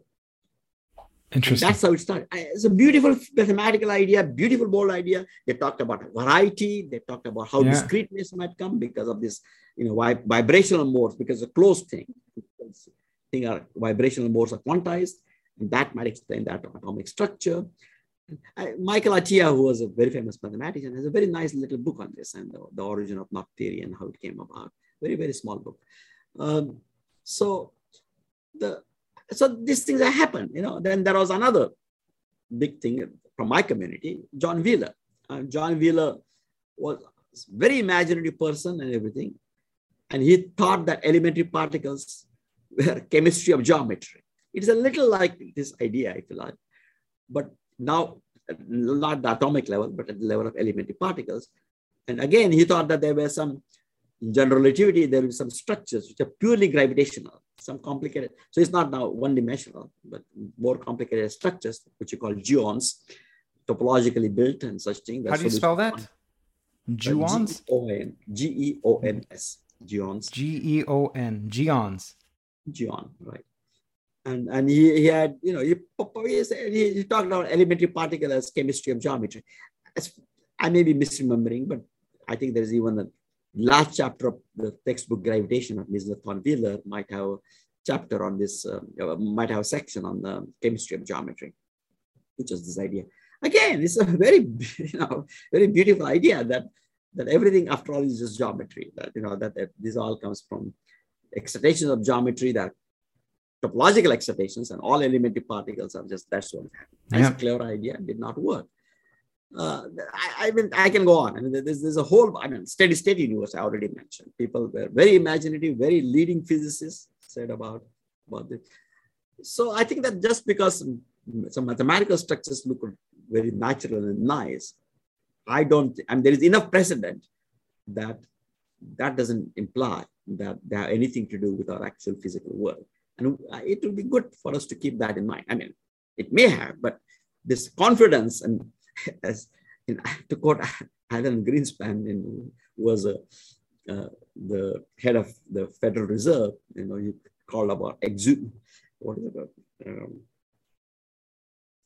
something exuberance, right? Un, un, unfettered exuberance. Uh, that I think is not necessary. I mean, we, we can be, we can have bold ideas, we can put forward them, but to take the viewpoint that that is the only solution is not something that is that is really called for. And so now the question is, what is happening today? If, how do how does string theory and loop quantum gravity or any other approach, uh, you know, where are we today about it?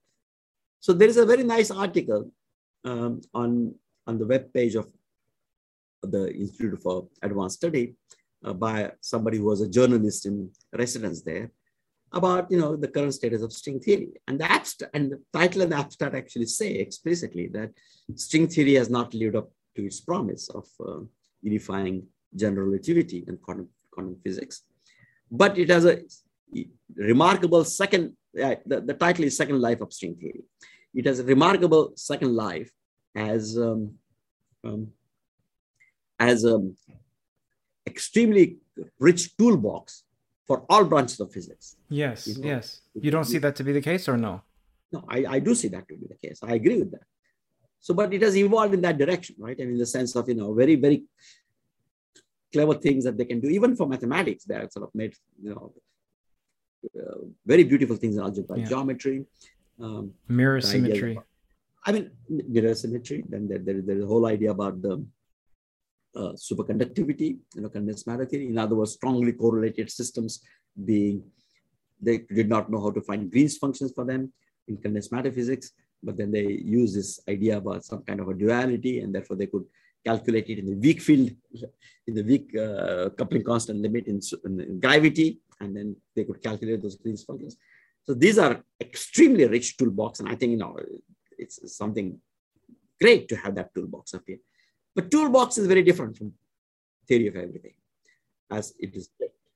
And I think that you know that uh, they're admitting. I mean, the leading leading string theories were quoted in this article, and they're they're admitting that you know yes, I mean it's not really that, but it's, it has a second rebirth, and therefore it's going to remain.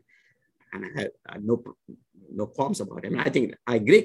It is a very rich toolbox, uh, but I think toolbox is not a uh, is not a fundamental theory you know, of physics. It, it is not the toolbox which you, with which you can probe nature in many many ways. But now, what hand, would the string theorists say to you? They're like, okay, you say this about us, but uh, hey, all the loop people. Yeah, so I don't know. I mean, it depends on which string theories. Let's, people, okay, let's pick David Gross. Oh, David, David Gross has open, openly said somewhere, right, that it is bullshit. So I think there is it's difficult. Okay, so that's what he would say. Okay, so let's pick someone who has a bit more of a specific criticism. But I mean, somebody like Gary Horowitz, I mean, he, he has told me several times, right? Gary, Gary is one who has worked because he also began in general relativity, so we can speak the similar language. Uh, until when was it? Until 2008 and nine.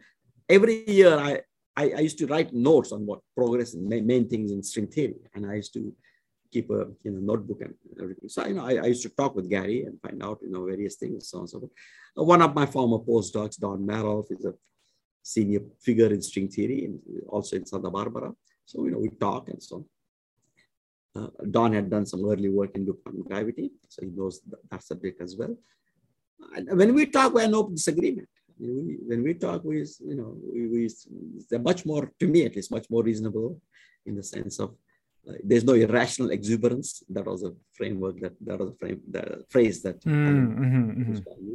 there is much more. You know, yeah, this will work, but you know, we believe that this is pointing direction in this particular way, and we're excited about this. And I said, yeah, and that's that's good. I mean, you know, it's, it's an interesting idea. I would tell them what they're doing. They say, yeah, I mean, these these these guys can resolve singularities, and that's a good thing. So that's string theories like that who I I have no problem that, you know, about, I mean, when, where nobody is. It's a regular scientific discussion. It's not kind of political polemics. I mean, so.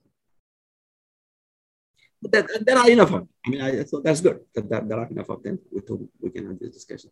We are, we far from having the final. So if loop gravity people complain, uh, claim that we're very close, I, I, don't, I wouldn't agree with them either. On the other hand, I do think that some basic ideas of quantum gravity, such as quantum nature of geometry, are going to stay. That, that's that's what I what, what I believe. And. Here's a quick statement from Ed Witten, and this comes from the book Conversations on Quantum Gravity.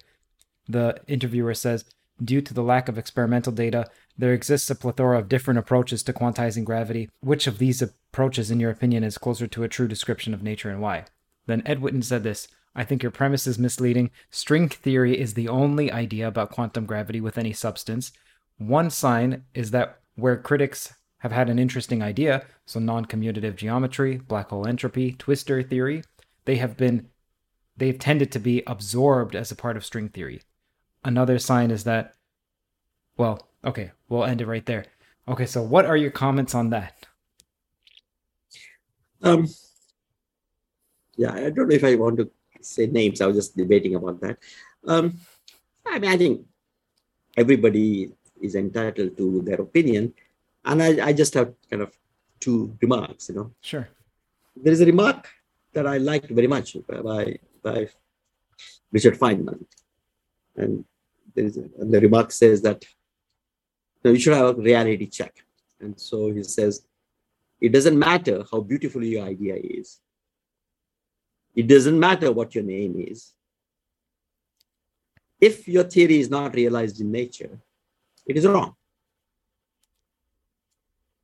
And I kind of feel that one should keep that in mind. Uh, that, that's my first remark. That, that very nice comment of Richard Feynman's. And the second is that there was this conference, which was 25th anniversary of um, KITP, you know, and that you know, they'd invited some people. That happened to be in, invited me as a representative of quantum gravity, I suppose. Um, and there, there's a, prominent um, string theories or or kind of a tea break or coffee break. We're chatting, and he said, he repeated to me what you just read. Ah. This was a while ago, at which by far the number one computer company or the company in the world, financial institution in the world was Microsoft. So he said, well, you know, string theory is like Microsoft. And what Microsoft does has done successfully is that anytime there is a competition or something, they have successfully incorporated that in that. So it becomes part of Microsoft. And I said, he was, he was nice, very nice, but he said, the same thing is true uh, with string theory, that we have incorporated a matrix model, we incorporated conformal field theory, and we incorporated non-commutative geometry. On the other hand, he says, loop quantum gravity is the one thing that we're not incorporated. And loop quantum gravity is like apples. And at that time, I didn't say anything. It's like apples? But, like Apple. Apple. Oh, like Apple computer. Oh, okay. Yeah, yeah. As opposed to Microsoft. Yes, yes, yes. And so I think uh, to me, this conversation was very illuminating. Yeah. About the that you know success being Microsoft and that was a model of success at that time of Microsoft incorporating everything together. And Apple didn't do that. And where we are today, where we are. So I think people can take uh, um, take their judgment about the value of such. Yeah, uh, you know, I was reading this book from Lee Smolin. I don't recall which one. One of the he has written many books. Maybe it was Roads to quantum gravity, he said that there was a principle of duality, which is extremely vaguely named because there are many principles of duality in physics and mathematics. So I had no idea. I couldn't find a reference to this. I emailed him and I said, "What are you referring to?" And then he wasn't. He didn't get back to me. But he said in the book that there's this principle of duality that a statement in loop quantum gravity becomes a statement in string theory and vice versa, or that he conjectures that there's one because there seems to be some for a certain class of questions. I didn't find any more information other than that, and either way, Lee seems to think that both loop and string are somehow approximations of some other real theory, rather than it seems like you're on the more you're on the approach that well, firstly, loop is not claiming to be a toe, to be a grand unified theory. It's a quantum theory of geometry, which is quote unquote quantum theory of gravity. Okay, so firstly, there's that. And so it sounds a bit more like you you have a tempered view of loop quantum gravity, and Lee has a more expansive view that incorporates both. Where do you agree and disagree? And do you have any references for me to look up this principle of duality? Because I it was I'm still I'm still looking to read something concrete about it. Well, I I mean I don't have good recollection of dates uh, about when Lee might have said that, uh, but I mean there are instances, right? I mean, for example, when we're talking about you know this work on black hole entropy that I had done with John Baez and Kirill Krasnov. Uh, in that work, again, somehow this idea about punctured spheres was playing a big role. And again, the, the gauge theories and, uh, and and then if I look at the the string theory idea that there were brane, and then there were there are also punctures on the brane that were made by uh, by strings. Uh, and then, and so at one stage, I mean, we we thought that, that there was actually some relation. It is also true that you know if you take Lee and Carlo and I wrote a paper which is called Gravitons on Loops, in which we these are linearized gravitons, so Minkowski space. We we formulated the theory in terms of kind of thickened loops we introduced a notion of the form factor of the loop and such thing. And the point was that if we just start with completely in the beginning, then you find that there is a graviton, there is an antisymmetric tensor, there is a dilaton. And that's what people found in bosonic strings. And so that, that, it looked like in the, in the early days that they may be saying similar things in different words. And it still might be that some of the things are similar. But I think my view is that the way that the things are developed since then, both both in loop quantum gravity and string theory, uh, they become they become much more diverse than than before. There are people in loop quantum gravities, for example, Laurent Freidel, and people associated with him in perimeter. They do talk about um, kind of possible holography in, in um, loop quantum gravity and so on and so forth. Uh, I don't think that string theory people take it very seriously. So I, I don't know where it is going to go to go, where is it going to go. And so so that, what I'm saying is that in the in the initial stage, this duality that Lee was talking about might have been about this couple of examples I gave there. There was some idea that that same kind of concepts appear in, in both approaches, uh, but I think that over time, instead of more and more such connections, uh, there have been less and less such connections.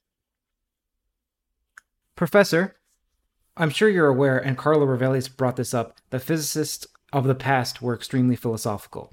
And then now there's this excoriation of philosophy in academy, where it's seen as that's ill defined, that's superstitious in some manner, and it's going to lead you off the deep end, even though, as you outlined, well, many of the physicists aren't attached particularly to reality with their musings mathematically. Do you think that this is true. Physicists have lost their way. Is it a negative or a positive in terms of abandoning philosophy? The physicists should be more philosophical. Um, I think there's been a branching of ways, but it's not something that is most recent. So, if I go back in time, right? I mean, a lot of time. I mean, philosophy was often natural philosophy, right? I mean, if you look at Socrates and Plato and on the Indian philosophy side or something like Brahmagupta was an astronomer. And they, they were interested in the natural world and they're also interested in philosophy. It's, uh, mm-hmm. uh, this. And in fact, a lot of philosophy was philosophy of natural philosophy, which is then sometime, I think, around the time of Galileo and Kepler and Newton, uh, we had a branching a little bit, namely science. I mean, in some sense, this natural philosophy was too successful in that it bred science, particularly physics and astronomy, in, in, initially, right? Um, and so somehow science, I mean, for this long time, has actually uh, taken over uh, that side of philosophy. I mean, I, there is a very beautiful book by uh, the father and son team, which is called the philosopher and the monk.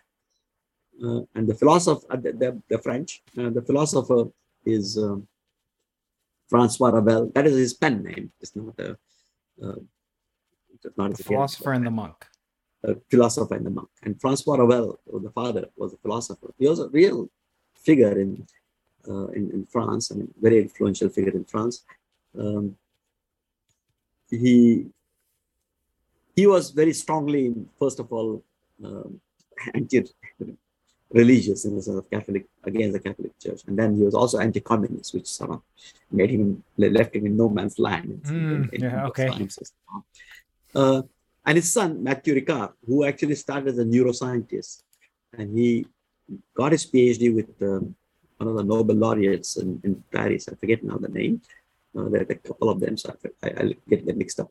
And then had a postdoc opportunity as a postdoc to go to Stanford. He had the offer and he was, he was ready to go. But in the meanwhile, he had also met some Buddhist monks and had gone to India and so on and so. And to, to his father's horror, he actually relinquished science and went into became a Buddhist monk. And mm. he is the Dalai Lama's chief French translator. You, you find him every many places. Sometimes he's called the happiest man, man or etc. etc. That's not important. The important thing is that Maurice Ravel has sort of said, in, it's just a nice account of you know how philosophy has developed and not developed and so on and so forth. That sometime around that you know around the Galileo Newton, uh, somehow philosophy lost this natural philosophy to science. And it also had wisdom aspect, you know, look at Plato. I mean, there is really wisdom aspect. And he somehow felt that that wisdom aspect somehow was stolen by more religious traditions. Um, and so he's, I mean, himself is a philosopher, but he sort of felt that well, somehow the field has gotten dilute because of, you know, in some ways, other branches grew much more. And I, I mean, I kind of, I'm quoting him because I, I feel that there is some large grain of truth in this.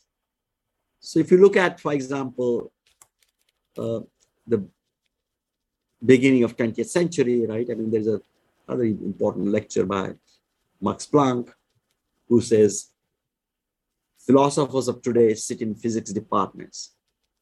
And he says that their names are Albert Einstein and Niels Bohr.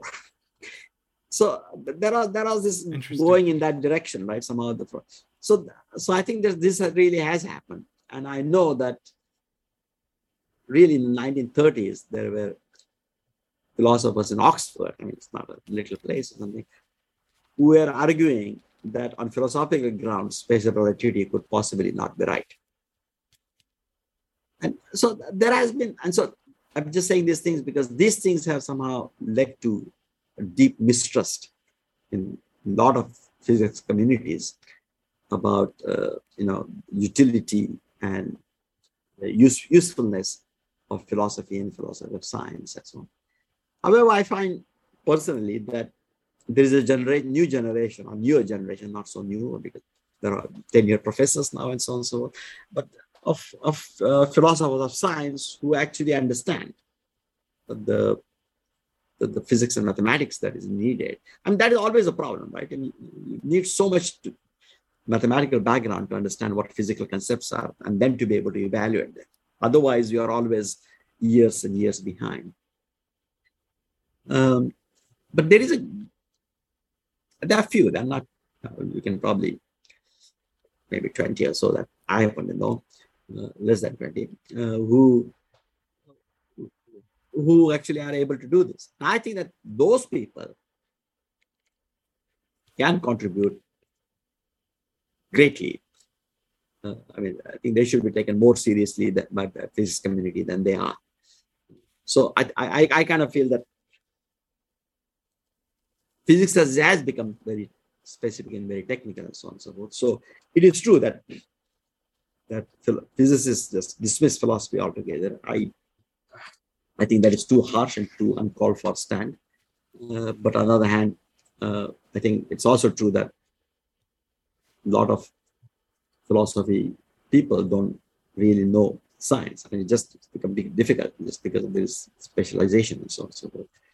Uh, but I think that the, that with this young generation, there is a hope and useful things can can be useful. Can you give me an example, perhaps a concrete example or a specific one where someone of our generation was able to merge philosophy and physics and contribute something that perhaps just soul physics couldn't do? When I say soul physics, I mean S O L E without the soul of the S O U L. Yeah, that, that, that people from that I happen to know are from the Pittsburgh School of Philosophy of Science, who, for example, have worked on things like um, the time reversal invariance. And they understand and they formulated the way that time reversal is, is actually analyzed in physics communities and so on and so forth. And one of them actually, yeah, I don't want to go into too many details because I various names of principles and so on, because then I have to explain too much of that.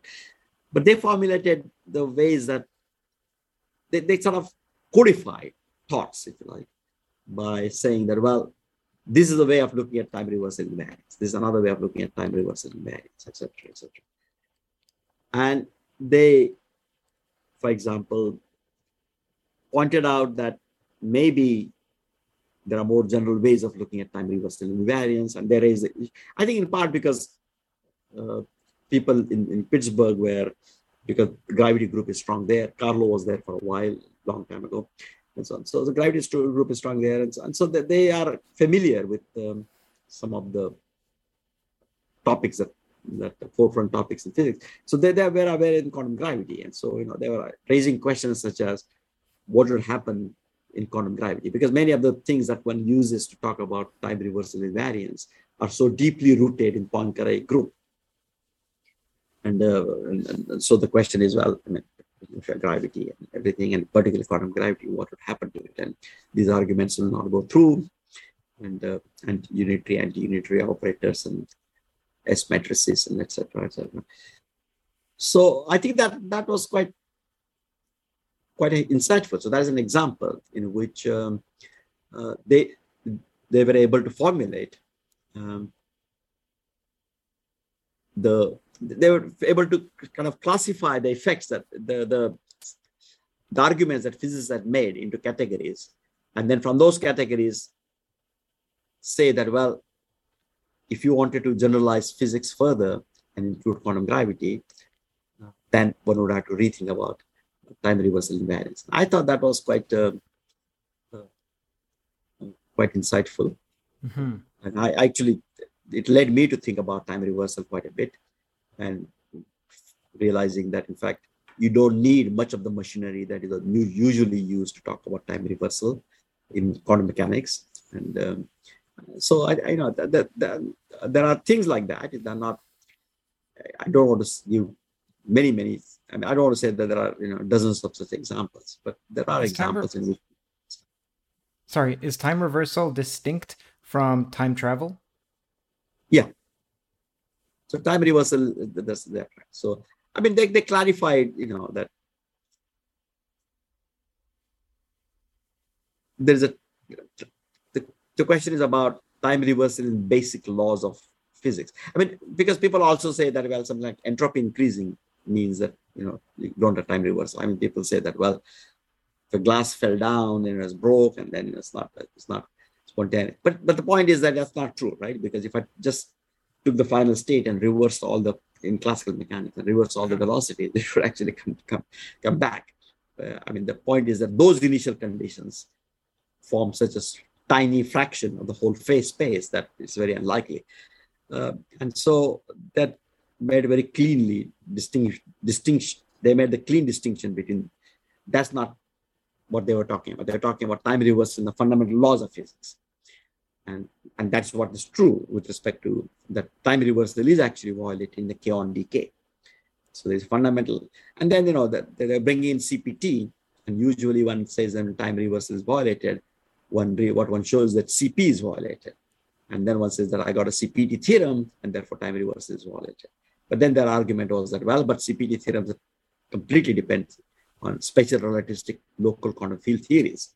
And if you don't have special relativistic quantum field theory, then you can't make such arguments. So it was, uh, it was quite, uh, so that's an example in which I think younger people making understanding, first of all, what the physics literature is saying and understanding enough about unitarity, and unitary operators, what we need, what we don't need, and such things, and then then making nice statement. I think his, his name is Brian Roberts, and I think he's they have already written a book. He was writing a book on this thing. Um, I just know because yeah. The links to the philosopher and the monk, as well as Brian Roberts, his work, or at least his Google Scholar page will be in the description. Professor, thank you so much. It's been quite a ride, more than four yeah. hours. Okay, let's okay. do this again at some point. We'll communicate over email and we'll see also how this one goes online and see what the reception is like. Sounds very good. Okay. Take care now. Take care, Professor. Okay. Bye bye. Bye. The podcast is now finished. If you'd like to support conversations like this, then do consider going to patreon.com slash C-U-R-T-J-A-I-M-U-N-G-A-L. That is Curt Jaimungal. It's support from the patrons and from the sponsors that allow me to do this full time. Every dollar helps tremendously. Thank you.